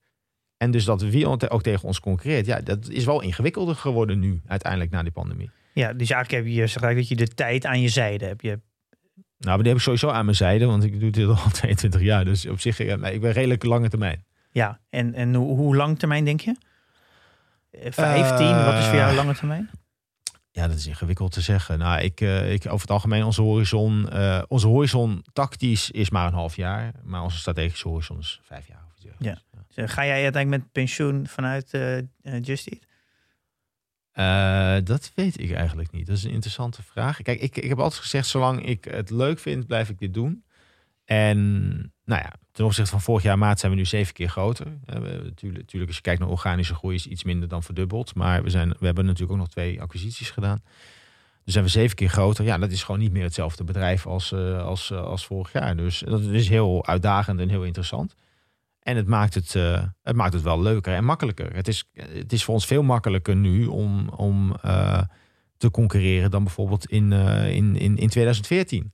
Of in 2012, neem 2012. 80% van je business in Nederland en 10% in Duitsland en 10% in België. Is het ook echt leuker om een groter bedrijf te runnen dan een kleiner bedrijf? Ik vind het wel leuker. Ja? Ja. Maar ik, ik heb het ook leuk gehad toen het kleiner was. Dus Ja? eh, ik, kijk, ik vind het leuker omdat je, omdat je kijk, zo- zo- zo'n creditcard bouwen, dat kun je in een klein bedrijf eigenlijk niet. Want dan je hebt beperkte Ja. eh, eh, hulpmiddelen en dan, dan, moet, je, dan moet, je, moet je kiezen. Kijk, op dit moment is het zo dat wij niet bepaald beperkte hulpmiddelen hebben. Wij kunnen alles doen wat we belangrijk vinden. Eh, plus nog meer. En, en ik bedoel, je kunt ook nog zeggen, nou, afgelopen eh, jaar hebben we wel zoveel eh, vuurkracht op bijvoorbeeld Engeland of Australië afgevuurd. Misschien was het ook wel wat te veel, misschien kan het ook wel wat minder. Dus we hebben best wel wat mogelijkheden om, om, om heel veel goede dingen voor het bedrijf te doen. En ook gewoon onze, onze, onze situatie te Ja, verbeteren. je krijgt steeds meer middelen, dus je, limitatie wordt bijna steeds meer je creativiteit dan, dan echt de middelen, denk ik. Ja, Nou, dus- nee, we hebben, we hebben die stonewalls. Dus ook al zouden we allerlei domme fouten maken, dat bedrijf dat blijft echt nog wel een tijd doorgroeien. Eh, maar je, je probeert natuurlijk het bedrijf beter te maken. En ik, ehm, ja, we zitten al aardig aan de tijd helaas. Ehm, ik, ik wou nog een, en had ik al heel even aangegeven over de, de type aandeelhouders is, eh, en het, het, het stukje communicatie. Ja. Dus je zit er echt in voor de lange termijn. En of hoe je het nou went of verkeerd, aandeelhouders, eh, of het nou particuliere beleggers zijn die hier naar luisteren, of dat Ja. het eh, ja, een soort van investeringsfondsen zijn. Uiteindelijk heeft iedereen heeft een bepaalde soort geduld. Eh, en als het te lang duurt, dan gaan ze op de deur kloppen. Hoe, hoe, hoe ga je daarmee om? En dan refereer ik natuurlijk heel specifiek naar Catrock. Ja. Eh, hoe, hoe ga je daarmee om als, als Nou, als ik denk, kijk, Catrock heeft in, in principe natuurlijk over die communicatie wel gelijk. Je, je moet alleen niet vergeten natuurlijk dat, dat heb ik net ook uitgelegd. Wij zijn zeven keer groter dan vorig jaar. Wij zijn gewoon niet meer hetzelfde bedrijf. En ik denk dat heel veel, het voorbeeld dat ik gaf over, ja, deze jongens willen geen logistiek doen. Dat is, voor mij heel tekenend. Dat is, dat, dan, dan heeft een investeerder toch wel een stuk informatie gemist. Of dat nou de laatste vijf jaar aan informatie is geweest. Of eh, wat er in het afgelopen jaar is gebeurd, dat, weet ik niet. Maar dat, dat moeten wij ons wel aantrekken. Dat wij dat kennelijk niet goed uitgelegd hebben. Dus ook wel te verklaren. Want we hebben best wel druk afgelopen jaar. We hebben een bedrijf dat nauwelijks groeide ineens aan, aan de groei gekregen. Of dat nou in Australië was, eh, Spanje, eh, Frankrijk, eh et cetera. Dus we hebben echt, echt, dat bedrijf is echt veel staat echt veel beter voor dan vorig jaar. Daar zijn we druk mee bezig geweest. Hadden we misschien beter moeten uitleggen aan, aan, aan, aan aandeelhouders. Ik denk dat dat terechte kritiek is. Als je dan gaat kijken naar oplossingen en de oplossingen die ook worden aangedragen, denk ik, ja, dat is, weet je, natuurlijk, als je, weet je wel, als je, als je, als je eh, Canada zou verkopen, dan zou je dat ongetwijfeld, eh, ongetwijfeld geld voor krijgen. En dat is eh, vast, vast wel goed voor de koers. Alleen, dat slaat natuurlijk in de strategie van het bedrijf nerg- nergens op. Ja. Canada is een heel erg winstgevend bedrijf. Het is ook 97% logistiek. Dus het is compleet contrair aan wat concurrenten over ons zeggen, dat wij dat namelijk niet kunnen. Dus het is heel erg logistiek. Ehm, en het is gewoon een van onze meest winstgevende markten. En het is ons eh, op twee na grootste markt. Dus het zou heel onlogisch zijn natuurlijk als je op twee na Ja. grootste markt gaat verkopen, terwijl die precies in strategie eh, valt. Ik snap dat commentaar natuurlijk wel, want eh, natuurlijk, je wilt dat zo'n koers natuurlijk omhoog gaat. Je Ja, er zit een onderwaardering in en ze gaan alles aandragen om aandeelhouderswaarde te creëren om die koers omhoog Ja, te dus dat, krijgen. dat snap ik volledig vanuit het perspectief van, van, eh, van, van Catrock. Want hij moet ook gewoon rendement eh, draaien. Vanuit het perspectief, perspectief van het bedrijf is het natuurlijk niet juist. Je moet gaan kijken van, van eh, waar kun je inderdaad gaten schieten in een slotgracht. En hoe ik ernaar kijk is gewoon heel simpel. Als ik een, een, een plaatje van de wereld eh, bekijk, zijn wij eigenlijk overal in de westerse wereld de baas. Behalve in Frankrijk en in de VS. En voor de rest zijn we, zijn, we, zijn we eigenlijk overal nummer één. In Europa zijn we heel erg krachtig. Eh, Canada, ik geloof dat we 1 of 2 procent relatief marktendeel verloren eh, hebben in een pandemie. Dus slechts mogelijke situatie voor een bedrijf zoals het ons. Maar in een pandemie 1, 2 eh, procent. Maar we zijn wel van 4 naar eh, 10 miljoen plus orders gegroeid in de maand in Canada. Dus het is relatief, absoluut zijn we natuurlijk veel harder gegroeid dan, wie- dan wie dan ook in Canada. Prachtig, prachtig bedrijf. Als ik die omdraai voor de concurrentie, ja, dan is DoorDash nummer 1 in eh, de VS. In het ver- ons verdere eh, grondgebied zijn ze nergens. Ja. Uber, draai ik dat om, nummer 1 in Frankrijk. Dat is het enige nummer 1 positie. Zo kijken wij ernaar. En zo zouden investeerders er ook naar moeten kijken. Nou, dat, bedoel, dat, dat, dat zouden we beter moeten uitleggen. Maar dat is natuurlijk het uiteindelijke plaatje. Waar eh, is het nou zo dat je zegt, oh, Just die Takeaway is niet in staat die marktpositie verder uit te bouwen? Want dat, dat kun je, dan kun je inderdaad wel van zeggen, ja, Frankrijk misschien. Ja. Maar de rest van de wereld is dat niet het geval. En bovendien Frankrijk, daar zijn we best wel wat aan het doen. Dus het is ook niet zo dat we Frankrijk Ja, onder de bus gooien. dat- het, het lijkt me zo heel frustrerend dat het dus, als ik jou zo hoor, allemaal supergoed gaat. Maar dat als je van alle concurrenten kijkt, is dat, is de- blijven jullie qua koers extreem achter. Sterker nog, jullie zakken heel erg ver. Dus dat, en dat moet, ja, dat, hoe verder dat zakt, hoe meer je dat moet gaan uitleggen, hoe meer druk je krijgt. En, Eh, ja, hangt er een beetje vanaf. Hè. Kijk, uiteindelijk, wij hebben, de, wij hebben een enorme investering gedaan tijdens de pandemie. Die is goed uitgepakt. En het is niet zo ingewikkeld voor ons om geld te verdienen. Dus ja, die resultaten komen vanzelf wel weer. En dan Ja. gaan mensen, oh, maar ik wist niet dat er zoveel, zoveel onderliggende winst zat. Eh, Weet je, kijk, Duits, hetzelfde in Duitsland. Eh, tot, tot 2019, ehm, ook in gesprek, gesprek met investeerders. Ja, Duitsland heeft geen waarde. Eh, Duitsland heeft negatieve waarde. Duitsland is de meest winstgevende etenbestelsite op de planeet. Weet je, dus je kunt overal wel een negatief verhaal van maken, maar de realiteit is natuurlijk compleet anders. En- eigenlijk, eigenlijk je, je negeert het een soort van en je hebt zoiets van wacht maar. nee, het ik komt wel negeer het niet, want we moeten wel, we Ja, moeten je dit wel, er wel mee, maar je hebt wel zoiets we van. moeten dit wel uitleggen. Maar het is natuurlijk heel, heel gek dat er allerlei bedrijven zijn die nog nooit winst hebben gemaakt, die dan gaan roepen dat ze, dat ze bijvoorbeeld ons wel even te gratie gaan nemen in Duitsland, wat notabene de meest winstgevende bedrijf van Ja. de planeet is. En als je dat bedrijf eh, in de VS zou hebben, zou het groter zijn dan een DoorDash. Weet je wel? Ja. Dus DoorDash is in de VS kennelijk voor ons een probleem. Volgens investeerders, wat niet zo is, hè, want die markten zijn anders. Maar in, in, in, in Duitsland, waar wij een betere positie hebben dan DoorDash in de VS. Hetzelfde geldt voor Engeland, ook een betere positie. Hetzelfde geldt voor Nederland. Ja, nee, maar dan kunnen allerlei concurrenten zomaar binnenwandelen. Ja, al die concurrenten zijn hier al vijf jaar. Hè? Dus de Deliveroo's en de Uber, et cetera. Die De- zitten al niet in dit soort landen. De topman van eh, Funda is recent vertrokken vanwege een conflict met aandeelhouders. Ja. Jij twitterde daarover eh, dat het verdrietig was en dat, eh, dat het betere aandeelhouders verdient. Ja, maar dat... Hoe, hoe tevreden ben jij over jouw aandeelhouders? Nee, laten we even over Funda. Oké. Eh, nee, ik heb, ik heb op de, op de, in de Raad van Commissarissen van Funda gezeten. Dus ik geloof dat dat tot twee of drie jaar geleden geweest is. Eh, en toen speelde dit eigenlijk ook al. En je hebt daar gewoon een conflict tussen, tussen, tussen laten we zeggen, de NVM... eh, aandeelhouders als makelaars, want dat zijn de aandeelhouders bij, bij, eh, bij Funda. Ja. En het bedrijf. En het is gewoon zo zonde. Dit is een van, ik bedoel, een van de pareltjes van de Nederlandse e-commerce. Dat is, dit is een heel winstgevend bedrijf. Het is een goed bedrijf. Ik denk dat heel veel Nederlanders er ook heel erg tevreden over, over, over zijn. En het wordt eigenlijk gegijzeld gehouden door een aandeelhoudersconflict. En ja, dat, dat is natuurlijk, dat, dat wil je niet. Kijk, als, een bedrijf moet in principe gewoon zijn eigen strategie kunnen uit, uit, uitzetten. En ik, ik snap natuurlijk, ja, je hebt gewoon te maken met je eigenaren. En eh, dus moet je, moet je daar ook wel eh, in meegaan. Maar het is zonde, dat bedrijf zou zo een paar keer groter kunnen worden. Maar het wordt niet groter omdat er andere belangen spelen. En de vraag is of die belangen uiteindelijk goed zijn voor dat bedrijf. Je En die zou- belangen zijn eh, focus op de koers, dat die stijgt? Of wat, nee, wat nee, zijn daar de nee, belangen? kijk, Funda is, is niet genoteerd. Het is gewoon bezit van, van, Oh ja. van een aantal aandeelhouders.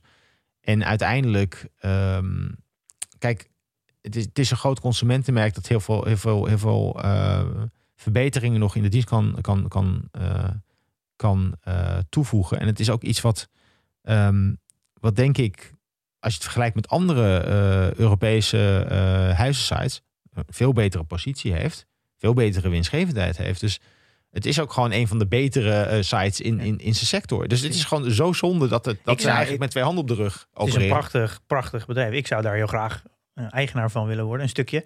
Eh, ik vind het een heel mooi bedrijf. Een stuk jammer dat het, eh, dat het nu... Ja, het wordt gewoon tegen. Je kan er ook niet... Nou, maar het, eh, het gekke is, je zou, je zou eh, iedereen tevreden kunnen maken in, in, in een goede deal voor, voor dat Ja. bedrijf. Dus je zou iets kunnen doen wat heel erg goed is voor Funda. En je zou de aandeelhouders heel erg blij kunnen maken. En, en alle belangen van de aandeelhouders behartigen. Ja. Want je kunt ook gewoon prima de, de, de belangen van een NVM behartigen. Als je goede afspraken maakt. Dus het is zonde. Ja. Eh, maar dat is mijn persoonlijke mening ja. hoor. Dus, en, en, over je, en over je eigen aandeelhouders? eh, ik, heb, ik, ik, ik zou het flauw vinden om te klagen over aandeelhouders. Kijk, uiteindelijk he- heeft de beurs het, het mogelijk gemaakt dat wij zo groot zijn geworden als, als we nu zijn geworden. Ik realiseer mij dat wij beslissingen voor de lange termijn nemen. Dat was in Duitsland. Kijk, ik bedoel ook eh, even terug naar 2012. Hè. Kijk, we hadden best alleen een Nederlands bedrijf kunnen hebben. Dat was dan op dit moment een van de meest winstgevende eten-bestelsites ter wereld geweest. Had ik niet zo'n duur eh, glimmend hoofdkantoor aan, eh, aan het eind moeten, moeten, moeten, moeten kopen. Ehm, en dus was het nog winstgevender geweest. Dan had iedereen gezegd, nou wat een mooi, wat een mooi bedrijf. Alleen het had niet meer bestaan. Nou, had je gewoon over, dan had iemand anders jou overgenomen. Ja, nou niet alleen dat hadden ze waarschijnlijk ook nog naar de knoppen geholpen. Want zo, zo realistisch moet je, moet je ook wel weer zijn. Ehm, dus het is, dat was gewoon niet een. Dat zou gewoon geen goede keuze voor het bedrijf zijn geweest. En wij hebben denk ik heel, heel juist ingeschat van hey, de sleutel naar ons succes in Europa zit, ligt waarschijnlijk in Duitsland. Dus wij hebben alle ballen op Duitsland gezet met allerlei Nederlandse winsten. Ik durf te wedden, als wij genoteerd zouden zijn geweest op dat moment, zou onze koers omlaag zijn gegaan. Want je gezegd, ja, maar de alle winsten zijn weg. Ja. Nee, die waren niet weg. Die zijn er nog steeds. En die zet je in in uh, land. Kijk, en nu, en, en dat is een beetje, ik denk, ik denk dat, dat dat vaak het conflict is tussen aandeelhouders en uh, bedrijven die door founders worden, worden, worden geleid. Um, op dit moment zit je in de. Dus ik zou kunnen zeggen, ja, maar je, je runt de meest winstgevende ETB site uh, um, uh, van, van de wereld. Waarom ga je nou fuseren met Just Eat? Want ja, dat groeit langzaam en wees. Nou ja, omdat we dachten dat het een goed idee was. En, en tada, het bedrijf is veel groter geworden. En als je nu zou gaan kijken naar de mix tussen het oude takeaway en het oude Just Eat, dan denk ik dat oude Just Eat wel 70% van die combinatie is. Nou, we hebben er niet 70% voor betaald. Dus ga maar na. Dat is dus goed geweest voor de aandeelhouders ja. uiteindelijk. Dus al die dingen die wij doen, ik denk dat het, het, het grote verschil de, de, horizon is. En niet per se ja. uh, een, een, een waardeverhaal. Dan moet ik heel erg denken aan Stripe. Die, de eigenaar, de, de broers. Die jongens ken ik, ja. ja en die uh, hebben allebei gezegd, wij gaan nog niet naar de beurs dit jaar. Omdat wij groeien nog te wis, uh, wispelturig eigenlijk. We, waardoor we dat niet goed kunnen uitleggen aan aandeelhouders straks. Dus we willen meer ja, stabieler nee, zijn. Die jongens kunnen heel goed, heel goed praten. Dus die zouden het kunnen, perfect kunnen uitleggen. Um, nee, dat zou een heel mooi beursgenoteerd bedrijf zijn. Weet je, dat uh, nou, waarschijnlijk niet zo goed als Adje, maar ja, het komt, komt, komt in de Maar ik, ik, snap, ik snap dat, het, dat als je heel, heel erg nog onrustig groeit en heel, uh, misschien ook agressief groeit, dat het moeilijk is om dat, om dat uh, op, als beursgenoteerd bedrijf goed uit te leggen. En dat je veel liever wat meer wat nou, de rustiger vaarwater wil zitten, waardoor het makkelijker wordt. Ik denk, ik denk, nou ja, ik weet niet helemaal of het zo. Ik denk dat het ook met, met, uh, met je aandeelhoudsbasis te maken heeft. Hè? Dus als je, als je als kijkt naar het oude Justitie, dat werd met name voor EBITDA gerund. Dus dat trekt aandeelhouders aan die heel erg gefocust zijn op, op EBITDA. En uiteindelijk heeft dat er dus voor gezorgd dat Justitie gekocht werd. Want ze konden niet de dingen doen die ze hadden moeten doen, in, uh, in met name in Engeland. Dus dat was, dat was gewoon de foute strategie voor Just. Ja. En dat kan, dat kan voor aandeelhouder heel logisch zijn geweest, maar dat heeft het hele bedrijf naar de knoppen geholpen. Hè? Dus, dus het, uiteindelijk moet je wel gewoon als, als, als uh, bestuurder van onderneming gewoon de juiste beslissingen blijven Ja, nemen. Je krijgt uiteindelijk de aandeelhouders die je verdient natuurlijk. Dus de manier waar je focus op legt, hoe je communiceert, dat zijn ook de type aandeelhouders die je krijgt. Ja, maar dan, dan betekent dus ook dat je een verschuiving uh, krijgt in, in, dat, in, in je aandeelhoudersbasis Ja. als, je, als je iets doet. Maar Want dat is denk ik ook wel gebeurd, denk ik toch? De laatste twee jaar, dat er echt een verschuiving is. Nou ja, onze aandeelhouders, als je, als, je, als, je, als je gewoon plat staat, uh, waren eerst uh, takeaway-aandeelhouders. Uh, daar hebben we gewoon gedaan wat we hebben gezegd. We hebben gezegd, nou, we gaan, we gaan dat Duitsland een veel groter bedrijf maken. Gaat heel erg winstgevend worden. Is, is gebeurd. Daar voeg je dan de Just aandeelhouders en de Krupp aandeelhouders aan, aan toe. Dus uiteraard is je aandeelhoudersbasis compleet anders geworden. En wat natuurlijk uh, voor ons ook niet geholpen heeft, is dat je in een COVID-periode zit um, en in een heel lang traject uh, over die Grup-transactie. Dat heeft een jaar geduurd. Uh, dus die transactie duurde ook lang, voor mijn gevoel, maar dat was zes, zeven maanden, geloof ik. Dus die lange trajecten zijn natuurlijk niet goed, maar het kan gewoon niet anders. Je zit gewoon in een, in, in een fase dat je, dat je een tijd moet overbruggen om weer een bedrijf bij elkaar Ja. te zetten en de juiste dingen te, te doen. Ik, ik, maar ja, ik wil wel beweren dat het uiteindelijk beter zal zijn voor het bedrijf en dus ook voor de aandeelhouders. Ja, dus ja. daarom deden we die beslissing. Is, er lopen nu geen actuele gesprekken over nieuwe overnames? Voor zover ik weet niet. nou, hier hebben we binnenkort een, eh, een capital, of capital Market Day, 21 oktober. Ja. Daar kijken wij eh, met z'n allen natuurlijk naar uit. Want dan wordt een hoop uitgelegd over, uh, over de nieuwe plannen en de strategie. Juist. En natuurlijk de, de, uh, hoe je in Amerika te werk gaat. Dus uh, daar kijken we allemaal naar uit. Misschien ook als, uh, als, als soort van afsluiter. Als ik die mag pakken, Milou. Of, Pak hem maar. Uh, misschien wat wil jij hem doen, maar uh, dan is dit de ene laatste vraag. En wat, ga je, wat kan je nog meegeven aan alle jonge beleggers die nu luisteren? Uh, en die allemaal een stukje eigenaar van, uh, van jouw bedrijf zijn? Ja, hangt een beetje vanaf wat je, wat je, wat je eigen tijdspanne is. Hè? Nou, het zijn jonge beleggers, lange horizon. Nou, als je lange horizon hebt, dan... Dan, dan je, je, kijkt, je gaat later met pensioen dan jij met pensioen gaat? Uh, nou, dat zullen we nog wel, zullen we nog wel zien. zullen we nog wel zien. Nee, ik denk, je, je, moet, je moet echt heel erg... Um, ik, ik, ik zou, als je... Als je, je het grappige is, en ik ben geen belegger, hè, want ik, dat, dit word ik allemaal zenuwachtig van, maar... als, als je goed kijkt naar eh, publieke bronnen, dan kun je best wel wat uitvinden over, over bedrijven. Hè, dus eh, als je bijvoorbeeld naar de Google Trends in Engeland zou kijken, er zit best wel een gat tussen ons en de concurrenten. Dat, dat, dat past echt best wel, er past een vrachtwagen tussen. Daar kun je dus best wel op basis van dat soort informatie eh, investeringsbeslissingen nemen. En ik zie eigenlijk veel te weinig mensen dat doen. Ik weet dat heel veel institutionele beleggers wel zoiets doen, vaak ook verkeerd, maar wel, wel naar dit soort informatie kijken. En ik denk dat, dat vooral particulieren dat eigenlijk te weinig doen. Want je kunt heel goed tikbaren in Google Trends een, een aantal merknamen. Je kunt heel goed zien van wat, nou, wat, wat, wat er aan de hand is. En um, ja, gewoon gedegen onderzoek doen in, in bedrijven is denk ik een, een goed idee. Zeker als je lange termijn be bezig bent. En uh, je, bijvoorbeeld, je zou niet in ons moeten investeren omdat we toevallig een Nederlands bedrijf zijn. Ik denk dat dat een hele slechte zaak zou zijn. Maar je, zou wel kunnen gaan kijken van, goh, hey, waar gaan die lijntjes naartoe? En uh, klopt dat een beetje met wat ze gezegd hebben? En, en, dat soort zaken. En bijvoorbeeld als je Duitsland, Duitsland een heel goed voorbeeld. Je ziet een lijn van ons die gaat zo en je ziet die concurrenten die zijn zo. Nou ja, dan kun je dus wel ook wel een beetje uitrekenen dat die concurrenten ons geen pijn gaan doen. Hè? Dus ja. Dat, dat, ja, als het zo zou gaan, dan is het een ander verhaal. Maar dat gaat. Dat, dus um, gewoon gedegen onderzoek, denk ik. Net doe, je, zoals... doe, je, doe je huiswerk? Nou, dat is een beetje de, de het hele verhaal van de podcast. In uh, 67 aflevering doe je huiswerk. Ja, dat, dat is natuurlijk belangrijk. En, en, uh, en volgens mij zijn de beste winsten te halen als je exact iets anders doet dan anderen. Want dat is natuurlijk uiteindelijk waar, uh, waar, uh, waar de grootste delta zit. Ja. Wat is uiteindelijk, mag ik nu dan toch nog mijn voor jou, laatste helemaal voor jou, Ja. Milou.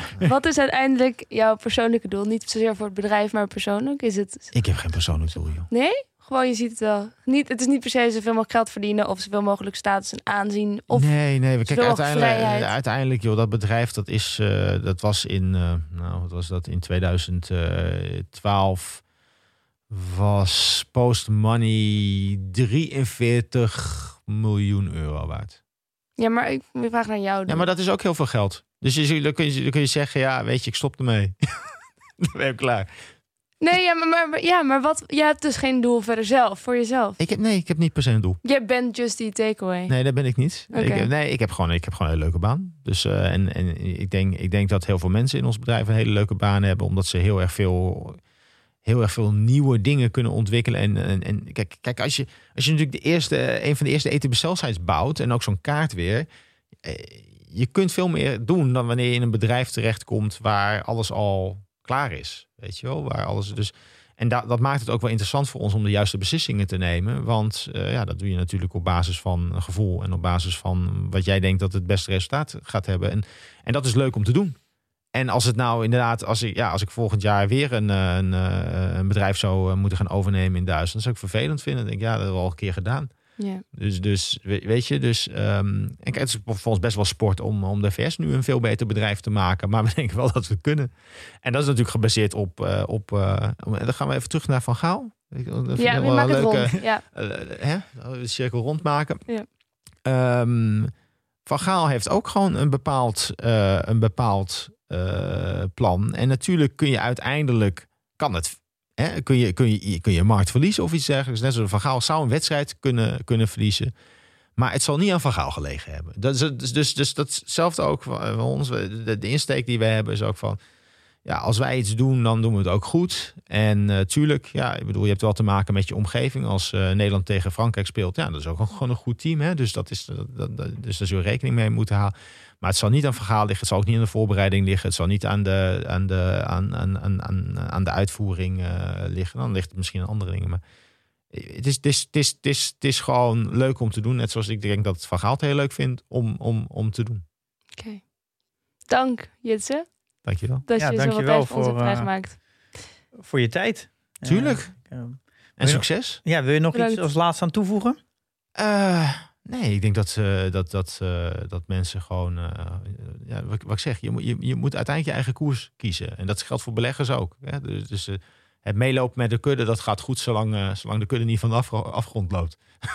Ja, nou, een mooie quote. Als je achter de kudde aanloopt, loop je altijd in de stront. Oh, die kende ik niet. Dat is, al- dat is allemaal beleggerswijsheid natuurlijk. Weet Ja. niet. Ja, Ja, nou, Heel dankjewel. veel succes iedereen. Ja, dankjewel. Hey. bedankt. Nou, we hebben Jits even uitgezwaaid, eh, hier terug in de studio. Want Pim, je hebt aan het begin nog belangrijk nieuws beloofd over het PDT. Ja, we staan live. Op het moment dat je dit hoort, staat PDT live. Dus na anderhalf jaar ontwikkelen staan we live voor het publiek. Dus dat betekent dat iedereen nu naar portfoliodividendtracker.com kan gaan. Yeah. En ook daadwerkelijk het product kan proberen. Zeven dagen gratis. We hebben nu een, eh, een eigen aanmeldflow gemaakt. Dus als je een account aanmaakt, maakt niet uit welk, of je nou een jaar of een maand abonnement neemt. Je mag het zeven dagen eerst proberen. En dan, als je het niks vindt, kan je account weer opzeggen. Kijk. Ehm, en wat gaan ze betalen per maand, nieuwe mensen? eh, de prijs is per maand 7,5 euro. Mhm. Eh, maar als je een jaarabonnement neemt, dan betaal je 60 euro. ja, en dus- iedereen die al voor dit moment is ingestapt, daarvoor blijft het gewoon Nee, 5 euro, absoluut. Eh. Alle vrienden tot en met vandaag die vriend van de show zijn geworden, dus eigenlijk in een, meer dan een jaar tijd, daar blijft de prijs altijd hetzelfde. Dus als wij in de toekomst prijzen gaan verhogen, dan blijven die altijd hetzelfde betalen. En dat, ja, dat, die hebben ons het gegund, ons gesteund in de tijden dat we het meest nodig hadden. Dus die blijven, ben ik eeuwig dankbaar. Dus voor, Ja. voor die groep blijft de prijs altijd hetzelfde. Letterlijk eeuwig dankbaar. Ja. Mooi. Dus uh, het is een heel mooi moment. Ja. En Maar we, ja, het is, we blijven natuurlijk niet stilzitten. We blijven gewoon uh, net zo doorontwikkelen hoe we nu doen. Ja. Alleen Nou. dit is weer een mooie, mooie mijlpaal. Nou, dat is mooi nieuws om mee af te sluiten, lijkt me. Ja. Ehm, waar gaan we het volgende week over hebben? Eigenlijk zou de AFM komen, maar ik heb helaas net voor de uitzending doorgekregen dat ze niet komen. Oh, En er is meer een onderzoek over influencers en de juridische afdeling heeft gezegd dat dat een belangrijk conflict kan zijn. Dus het is weer verplaatst, en nu naar het einde van het jaar. Ehm, dus ik heb eigenlijk geen idee waar we het volgende week over gaan hebben. Dus dat is nog een verrassing. oké. Ik ga meedenken. In ieder geval wel tot volgende week, lijkt me. En eh, nou ja, in de tussentijd investeer in je kennis en beleg met beleid.